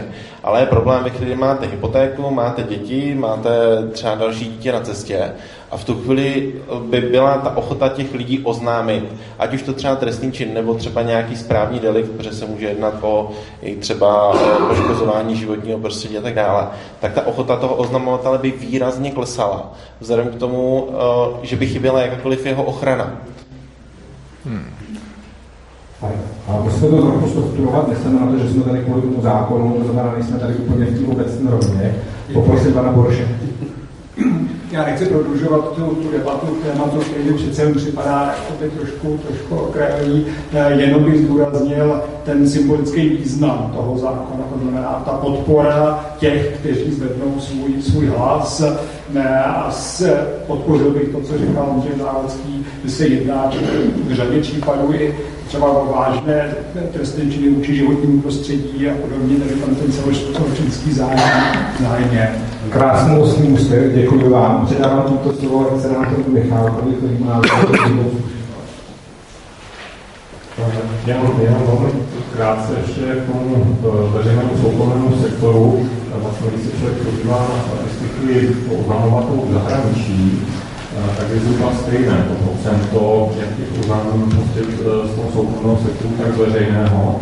A často eh, ty srovnatelné údaje jsou i v objemu, řekněme, zachráněných finančních prostředků. Eh, typicky penzijní fondy, banky, pojišťovny, obrovské vlastně korporace, které jsou soukromé, nicméně nakládají třeba v České republice s majetkem 5 milionů prostě občanů. A eh, samozřejmě ten oznamovatel Eh, potřebuje být chráněn i tady v této instituci, protože eh, jeho třeba přímý nadřízení může mít tendenci krýt to nezákonné jednání, ten přímý nadřízení může mít kompetenci toho člověka vyhodit. Eh, nicméně, pokud ta instituce typu banky, penzijního fondu České nebo pojišťovny podléhá dohledu České národní banky, tak samozřejmě je tam, je tam možnost nějakého státního zásahu a je dobré tu ochranu nastavovat, protože než dojde na to, že se třeba o tom protiprávním jednání doví nějaký zahraniční akcionář, a než ten svolává hladu, a než ten vymění ze zahraničí vlastně vedení tady České republice po příkladu, tak ta doba prostě může být prostě, prostě dlouhá. A říkám, jsou příklady uh, velkého jakoby, objemu nebo zachráněných prostředků tady díky těmto oznámení. Ale uh, jinak v té strukturované diskuzi uh, je, je vlastně takových pět oblastí, které ten zákon by měl ošetřit. Ta první oblast se vlastně týká právě toho okruhu uh, protiprávního jednání. Jestli pouze trestné činy, nebo i správní delikty, nebo ještě nějaké další závažné porušení zákona. Tady v tomto smyslu možná apel i na ministerstvo spravedlnosti, aby úvodkách nechtělo házet bydle do té evropské směrnici a nějak zužovat, zužovat prostě ten okruh pouze na ty trestné činy, protože v těch vyspělých zahraničních úpravách je právě tam hodně na těch jednání širší. E, ten druhý okruh se právě týká toho, kdo má být předmětem té ochrany. Takže i o tom může být diskuse, jestli pouze zaměstnanci státní správy nebo i toho veřejného sektoru, ale je potřeba říct, často ten veřejný sektor je bezspojný s tím státním sektorem, typicky ODS, nemyslím teď politickou stranu, ale ostravské dopravní stavby stavěly vlastně státní zakázku e, mostu bez Studence, tak vlastně pochybení v té soukromé firmě, když není čas nahlášeno, tak může znamenat samozřejmě smrt třeba e, několika lidí a podobně takže to je důležité. Eh, třetí okruh se potom týká vlastně toho, co by ten zákon měl vyřešit, eh, jak složitá eh, budou nějaká procesní pravidla uvnitř té organizace, než může dojít k vnějšímu oznámení. Zatímco v těch prvních dvou případech je vždycky spíš lepší ta širší množina, tak v tom třetím případě těch jakoby, procesů uvnitř je spíš vhodné, aby příliš složité nebyly No a potom samozřejmě ta čtvrtá oblast je ta instituce, to už se vlastně zde diskutovalo, která má přiznat ten statut toho eh, whistleblowera a eh, pátá ta oblast právě, jaké ty způsoby ochrany, případně odměnění těch whistleblowerů nastaví. Děkuji. Eh, já se trošku vrátím k tomu původnímu zákonu. Připomínám, že na stránkách www.slido.com po zadání hashtagu osmovatel můžete všichni přidávat naše další případné dotazy. Eh, máme tady první otázku. Eh, neznamená zřízení agentury na ochranu oznamovatelů jen další zbytečné bojení státní byrokracie. Tak samozřejmě to je taková obligátní otázka, ale já bych ji trochu rozvinul. A chtěl jsem se zeptat pana doktora Kaparse. Eh, vy jste hovořil o těch povinných subjektech, kteří budou, budou muset mít tuto povinnost v rámci té agentury Eh, schopnost přijímat tuhle informaci. Eh, I jste vymenoval, eh, co, co splňují k tomu, aby, aby tuto povinnost měli. Máte tuto chvíli nějaký odhad, kolik těch subjektů bude?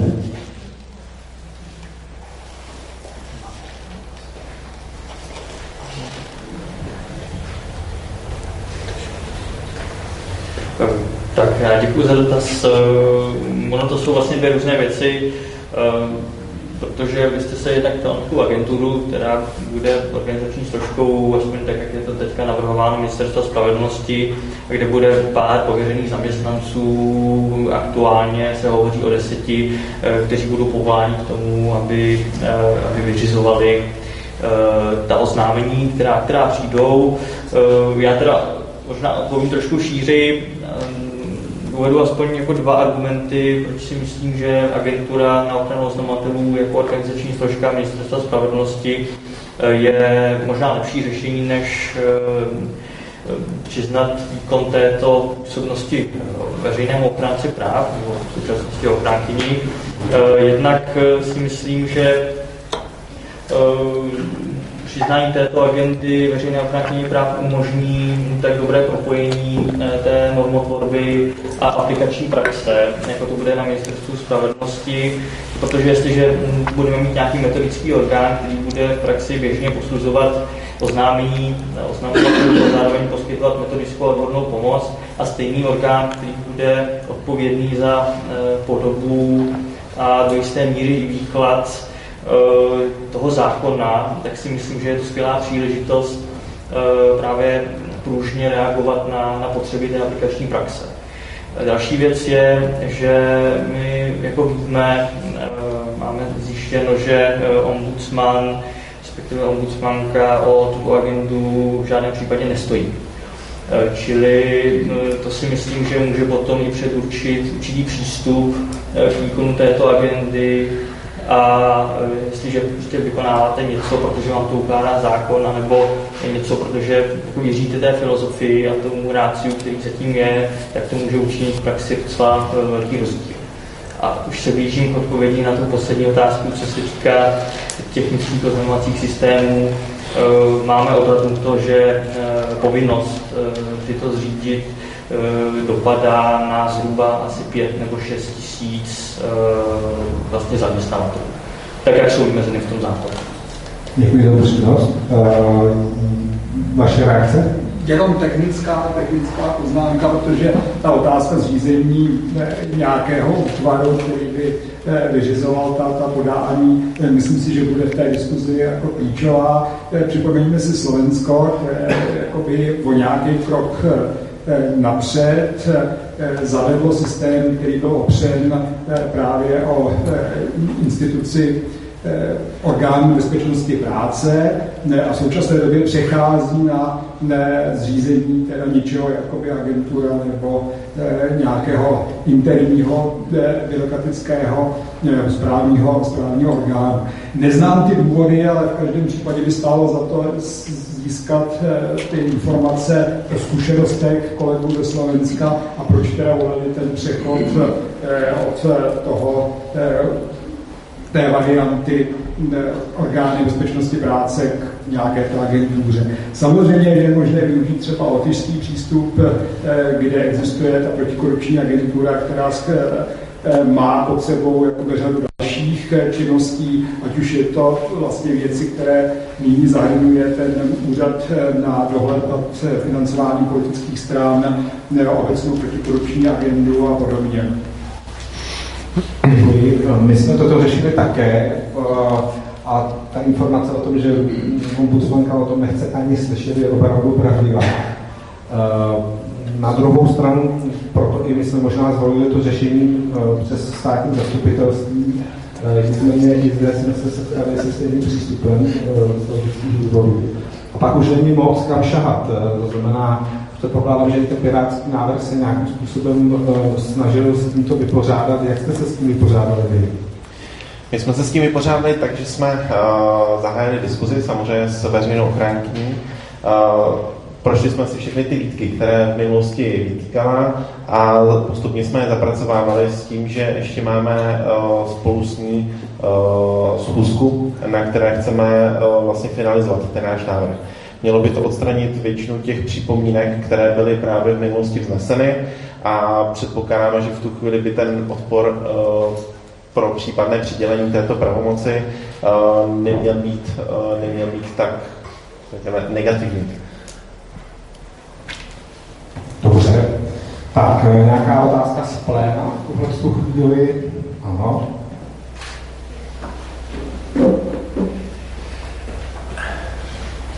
Děkuji, já jsem jmenuji Špicl, jsem tady za Sport Permanent a já bych měl vás takový dotaz. Všechno, co jsem tady vyslech, vlastně vyznělo tak, že se teprve nějaká agentura na ochranu oznamu připravuje a z toho, co jsem vyslech na konci, všichni o to jakoby trošku dávají ruce pryč, nikdo se s tím zatím nechce jakoby naplno zaměstnat, tak eh, mě na vás takovou obecnou otázku, úplně z praxe.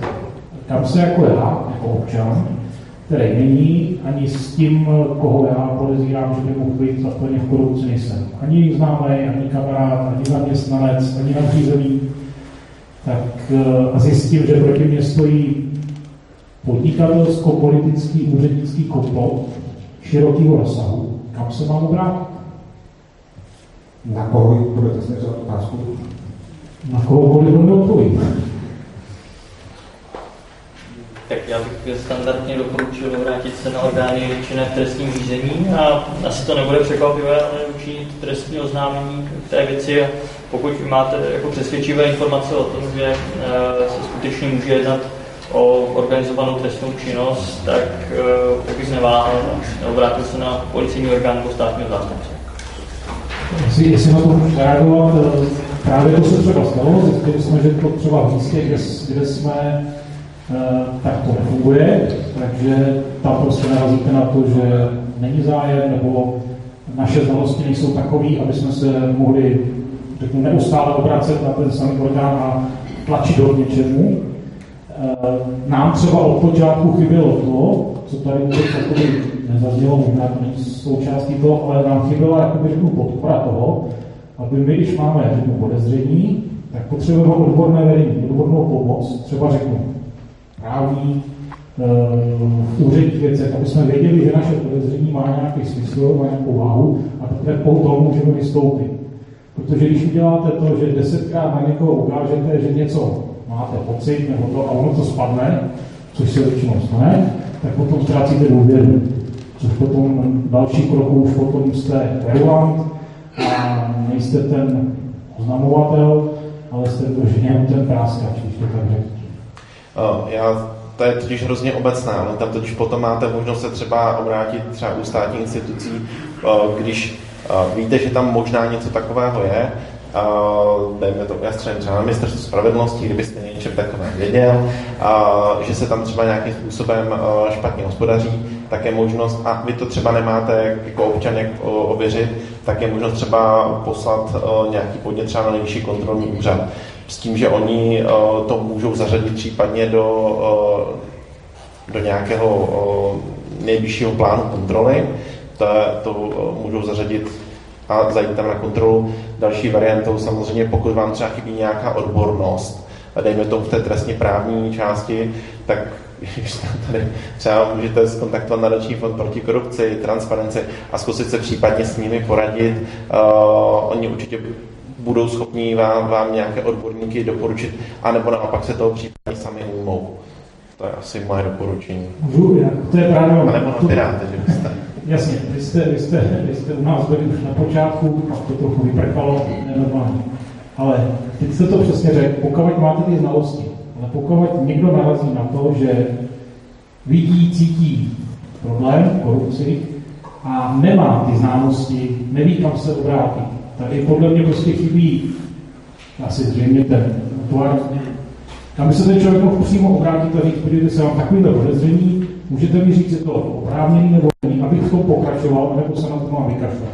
Protože nezapomínejte taky na to, že my jsme obyčejní lidi, máme rodiny, máme děti, chceme se jim věnovat a přiznám se, že v tom případě, v kterým figurujeme tady s kolegyní, Eh, musím říct, že v uvozovkách kolegové si mě dělají srandu, že já jsem za těch pět let vystudoval tři vysoké školy. Protože když přijete na úřad, argumentujete, ten úředník je vás schopný s argumentem, který vy si připravujete 14 dní, protože ho neznáte, musíte se o tom něco dozvědět, přijdete tam, podáte, napíšete, on vás je schopný, pokud je v tom nějakým způsobem zainteresovaný, schodit jednou větou. Vy jste znova na začátku.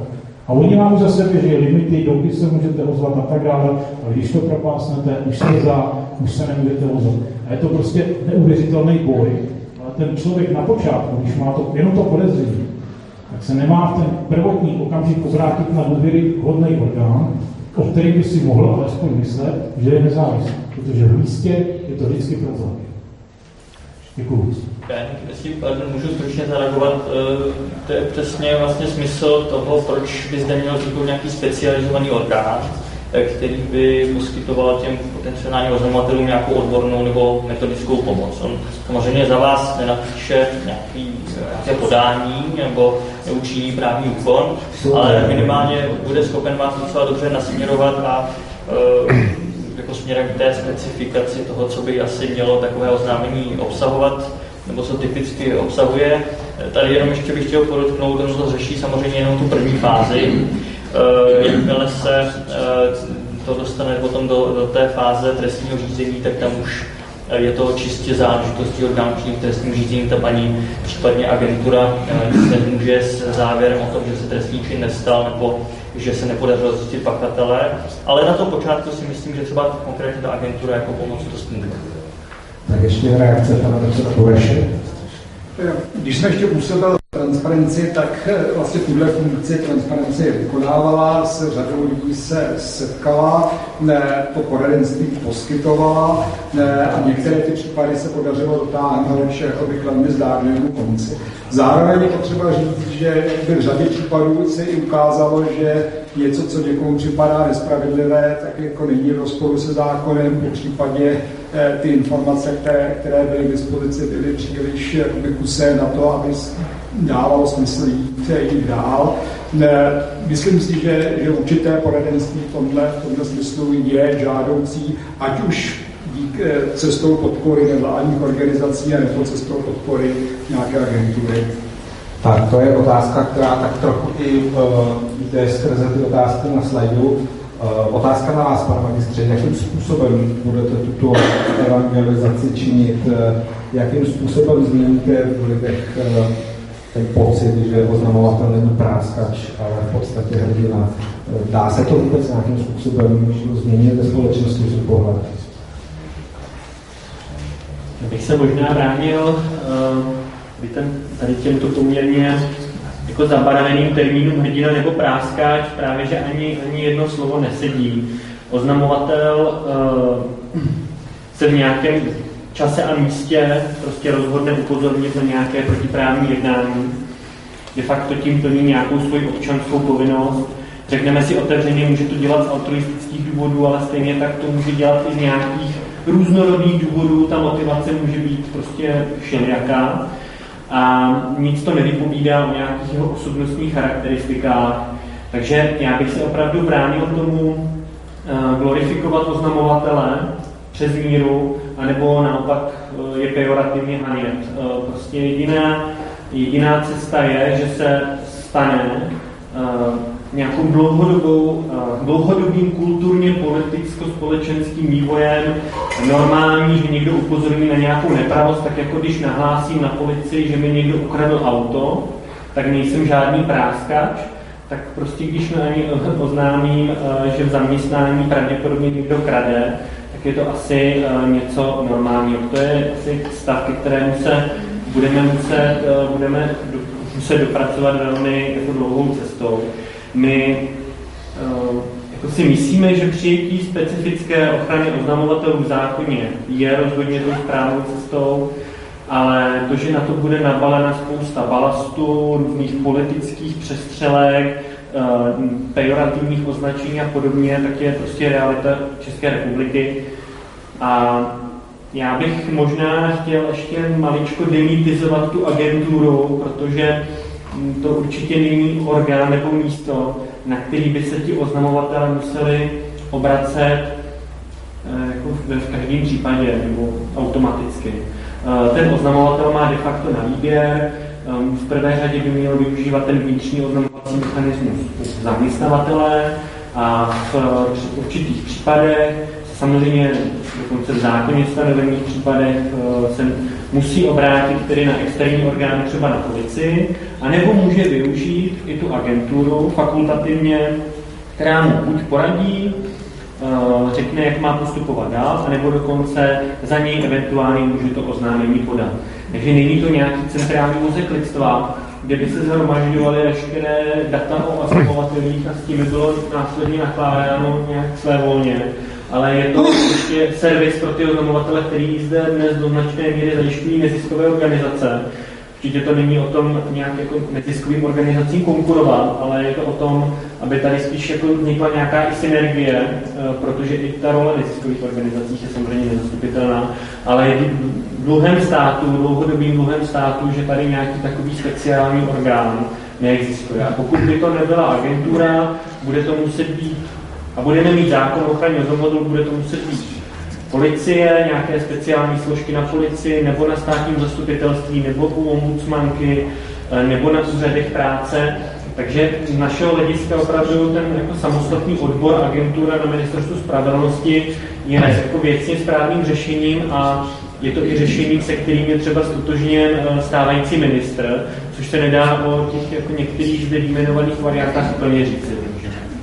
Dobře, děkuji. Já musím tady reagovat za fond. Eh, naši oznamovatelé, které my ocenujeme cenou odvahy, jsou opravdu hrdinové a velice pečlivě vybíráme. Stává se nám, že se k nám dostávají lidé, kteří přicházejí s relevantními informacemi, ale my je odmítáme, protože z nějakých důvodů si vyhodnocujeme jako nepříliš důvěryhodné lidi a podobně.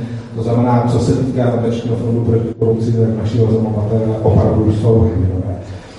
Dobře, ještě tady byla krátká reakce, dobře.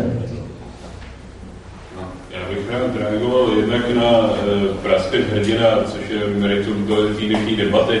Jestliže někdo oznámí, že, že mu někdo ukradl auto, tak skutečně e, jako není práskač a není hrdina.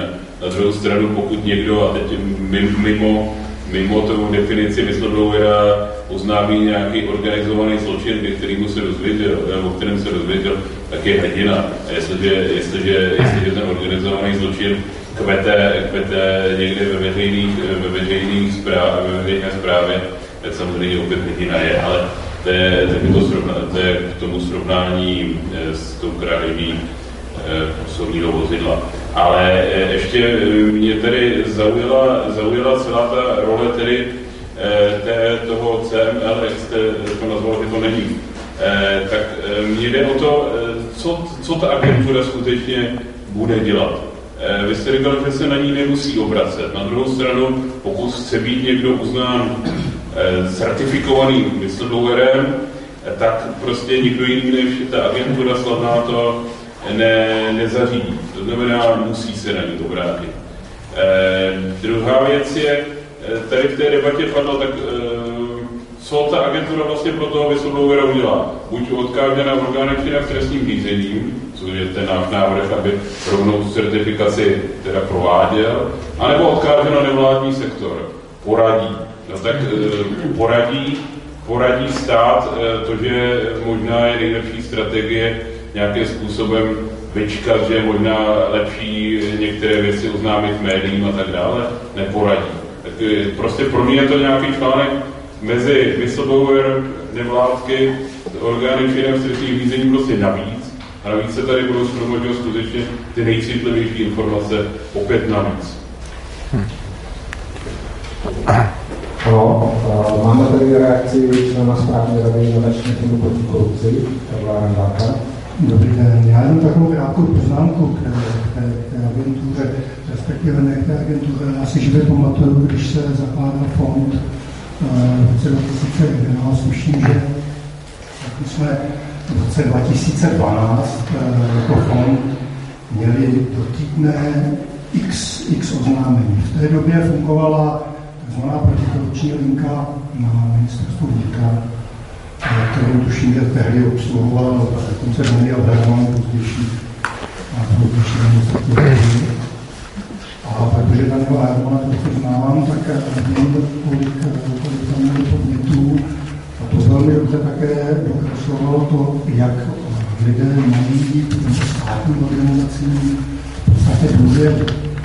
Tak v době, kdy Národní fond proti korupci měl v podstatě desítky, desítky oznámení do týdne, tak protikorupční, protikorupční linka při ministerstvu vnitra, která se dělala v bývalých dopravních chodnicích, tuším, že eh, věc za hlavním městem, měla dvě podání do měsíce.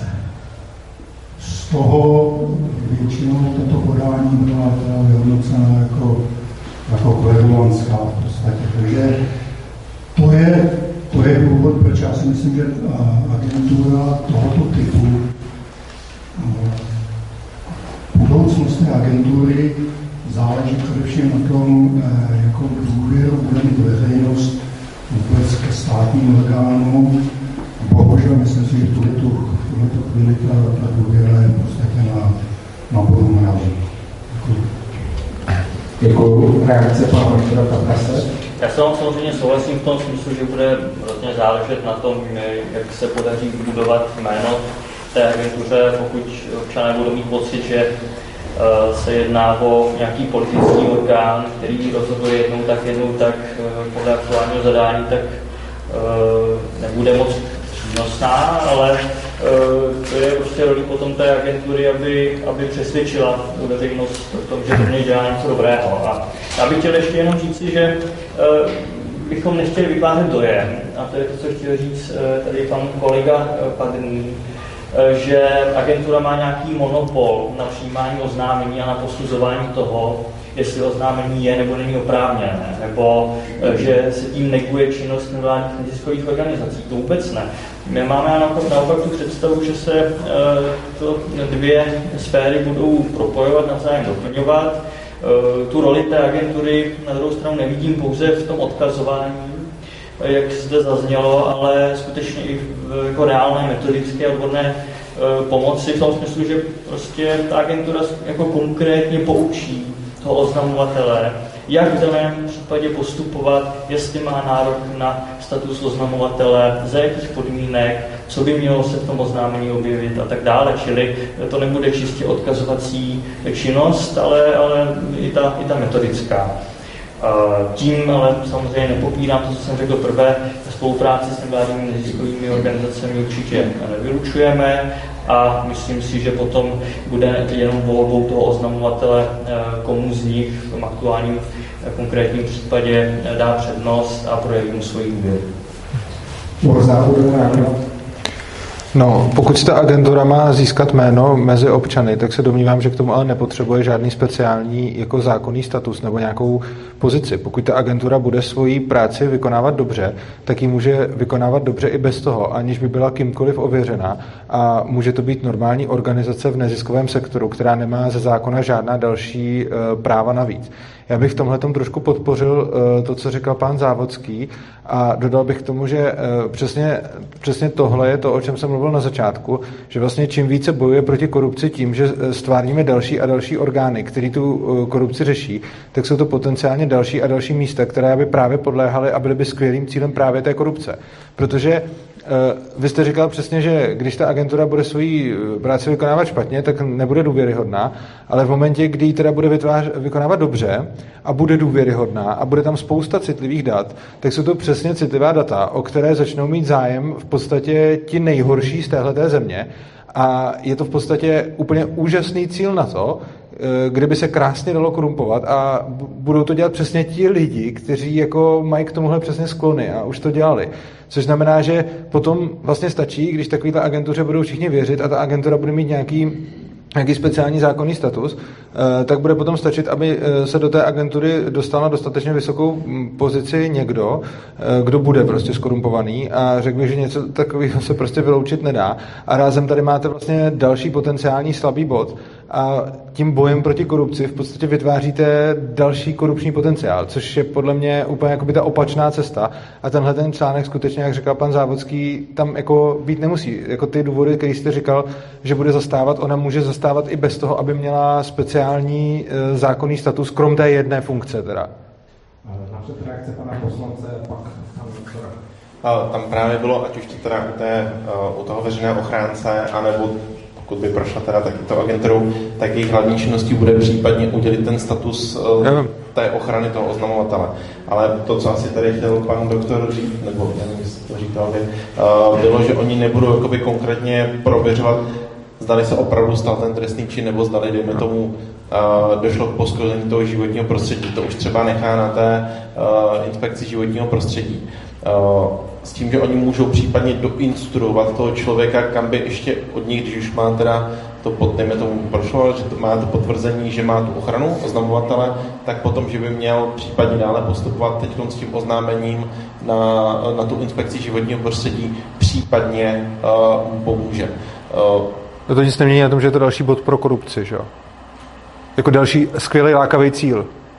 Vlastně úplně ideální. Proto my jsme třeba navrhovali tu, toho veřejného ochránce. Jednak už je to teda existující subjekt a když se pojáme, tak bylo to tady řečeno. Je to uh, dlouhodobě pozitivně vnímaná instituce, vůči které mají uh, lidé i důvěru. Což jde vidět dlouhodobě na jejich činnosti uh, při ochraně ať už to seniorů, případně lidí, kteří byli nějakým způsobem znevýhodněni kvůli věku, pohlaví a tak dále. A v tuto chvíli, když by ta osoba byla znevýhodňována tím, že upozorňovala na nějaké, ať už to správní delikt, anebo případně i trestný čin, tak uh, může být tou osobou, která rozhodne o tom uh, statutu udělení ochrany, což ale přesně ošetřuje ten postup, ta, ten návrh toho zákona. Teoreticky to samé může dělat samozřejmě i ta, i ta agentura, s tím rozdílem, že tam se naopak ale obáváme toho, že pod tou agenturou tím, že bude spadat pod ministerstvo spravedlnosti, nemusí být úplně zcela nezávislá.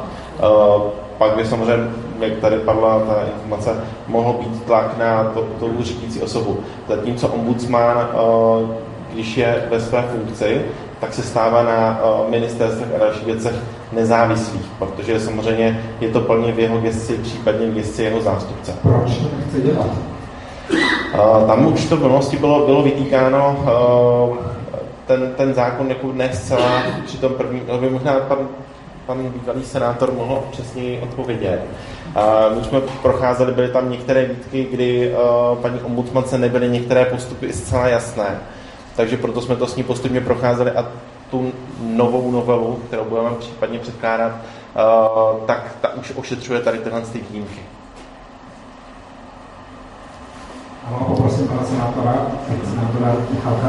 Nejdřív obecně, eh, ono je potřeba, aby existovala instituce, která vlastně přizná ten status whistleblowera, protože když se potom díváte na ty ochranné prvky, pokud tam není učiněn nějaký právní úkon, no tak samozřejmě prostě je obtížné uh, potom, řekněme, spustit proces té ochrany.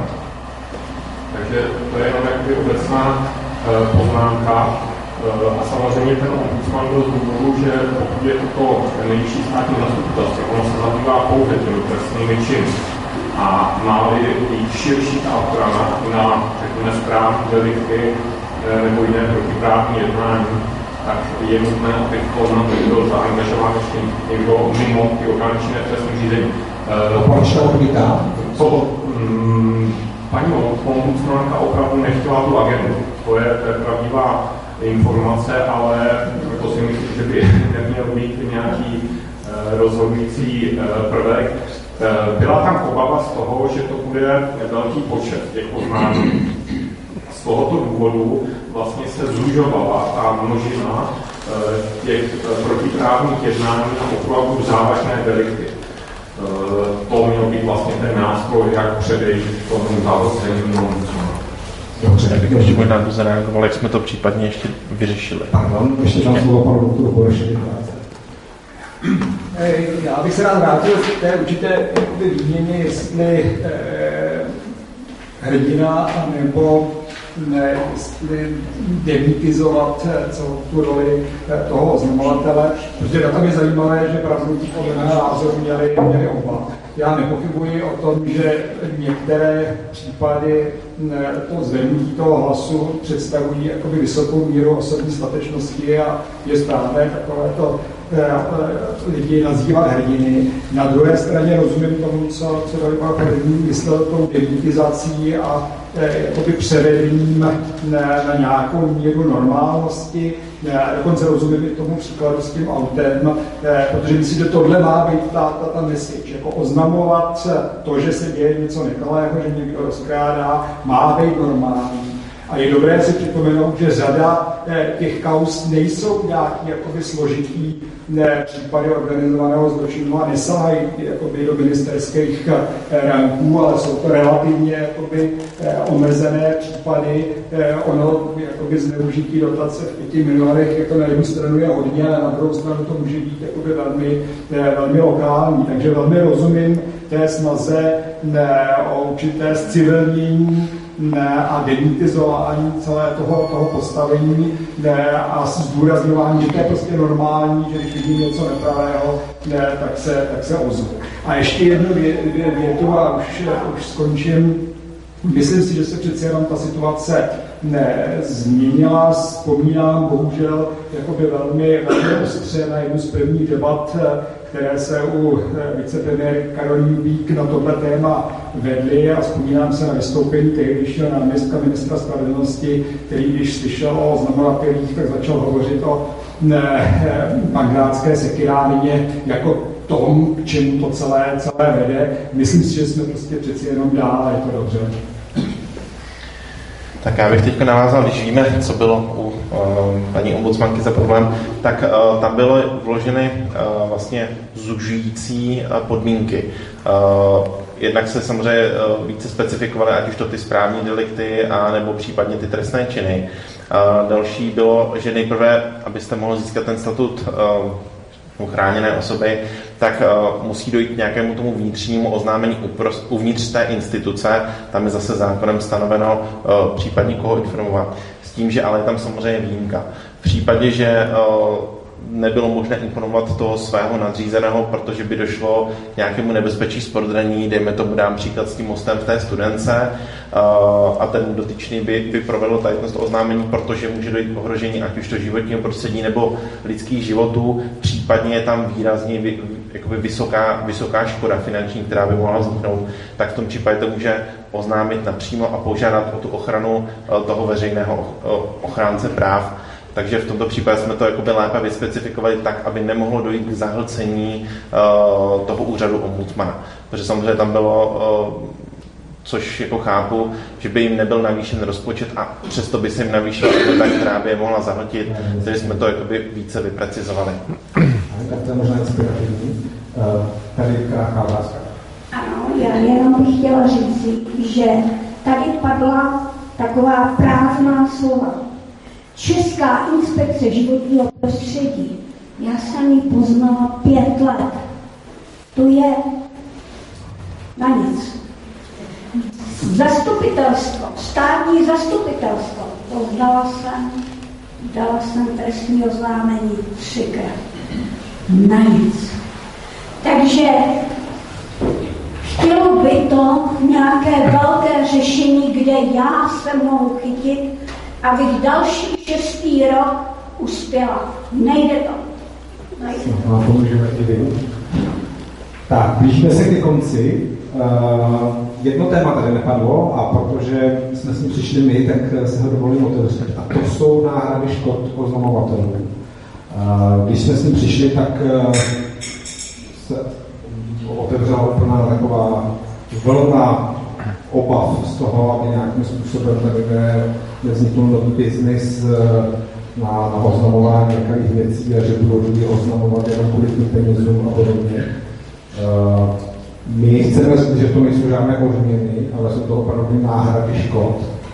Máme konkrétní uh, osobní zkušenosti lidí, kteří jsou v takovém problému řadu let a, dopad uh, na ně a na jejich rodiny je obrovský. Uh, my se snažíme nějakým způsobem pomáhat, jak po té právní stránce, tak uh, je třeba případně nějaké morální podpory. A platí to lidé, jako je Radeček a další, a ty z toho mají další problémy a tak dále a tak dále. Bylo by možné z vaší strany říct, jak pozice pirátská, tak případně pozice vašeho návrhu, v čem je ta obava toho samozřejmě máme zastropovaný není možné na tom vydělávat, ale je to nějaká opravdu vyčíslená eh, škoda, kterou ty lidé díky tomu oznámení změli eh, reakci na vaší strany. Tak já bych jenom možná trošku poupravil, ono to není tak, že by eh, v případě, že ten návrh, který připravoval úřad vlády, který přešel pod hlavičku ministerstva spravedlnosti, byl přijat té podobě, jak byl mm, předložen vládě. Mm, není pravda, že by v takovém případě oznamovatel neměl nárok na náhradu škody nebo e, nárok na e, úřad třeba ušlého výdělku a podobně. E, tato možnost existuje už podle současné právní úpravy, upravují jak občanský zákonník, pokud je o náhradu škody, tak i občanský soudní řád, který v některých případech právě stanovuje, nebo v některé případech stanovuje podmínky, ve kterých se ten zaměstnanec může vlastně domáhat náhrady ušlého výdělku, eh, a to i pokud se nepletu v rámci předběžných opatření. Eh, tady jde čistě jenom o to, že my se nestotožňujeme s myšlenkou eh, odmíňování toho oznamovatele za to, že nějaké protiprávní jednání oznámil. Tím asi nejdůležitějším argumentem je v podstatě to, že jde o nějaký morální hazard, je to o to, že občané mají nějaké právní povinnosti, nějaké morální povinnosti a my nevidíme jako vhodné je motivovat s něčím z našeho pohledu relativně nízkým, byť jako efektivním, aspoň jak to funguje třeba ve Spojených státech, proto, aby, aby se zachovali správným způsobem. Dobře, no, nicméně, pardon, pak se to, že se nebo po podmínkách stále my jsme přímo v tom našem návrhu neřešili náhradu mzdy, protože my chráníme toho člověka ještě v době, kdy je v zaměstnání. To znamená, že ten, že ten náš návrh zakazuje tomu zaměstnavateli nějakým způsobem toho zaměstnance penalizovat, to znamená snižovat mu plat nebo nějakým způsobem omezovat ten jeho příjem. To znamená, že po tu dobu, kdy on je chráněn, tak by měl mít stejné finanční ohodnocení po celou dobu, čímž by mu neměla vznikat vlastně žádná škoda na jeho straně. Protože jsme tam ani náhradu mzdy vlastně uh, nějak neřešili. Na druhou stranu opravdu jsou zásadní a, a možná by stálo za to sednout zvlášť na to, třeba případně velmi rádi vás pozveme na setkání našich oznamovatelů, abyste případně měli přímo od těch lidí informace, jakým způsobem vlastně dochází tím újmám. Dobře, dostali jsme se na konec. Eh, pokud není žádná další otázka z pléna, já poděkuji našim panelistům. Všem děkuji za milou účast a za, za myslím si, dostatečně odbornou diskuzi. Nicméně těch eh, věcí, které by stálo za to zvednout, evidentně mnohem více. My se pokusíme z tohoto setkání udělat eh, jakýsi zápis a pokusíme se možná i navrhnout nějakou další, už třeba případně bilaterální nebo, multilaterální zkusku eh, toho, aby jsme případně reagovali i uvidíme, jak to na na nějaké další eh, postupy, eh, jak, jak to dopadne, jestli to bude schváleno nebo nebude. Víme, že i uvnitř koalice jsou různé, různé na to pohledy, takže necháme se překvapit. Předpokládáme, že to tak rychle asi nepůjde Pirátský návrh je inspirativní v některých věcech, tak budeme rádi, když to případně nějakým způsobem prochodíme, i když bychom byli radši, kdyby, kdyby se mohli to, to, ta schoda byla ještě širší než jenom s vámi. I přesto vám velmi děkujeme za účast a za prezentaci tady našich názorů. Pánové, děkuji vám. Všem děkuji za pozornost, děkuji uh, účastníkům našeho online přenosu a budeme v této aktivitě pokračovat dál, držme nám palce. Děkujeme, nashledanou.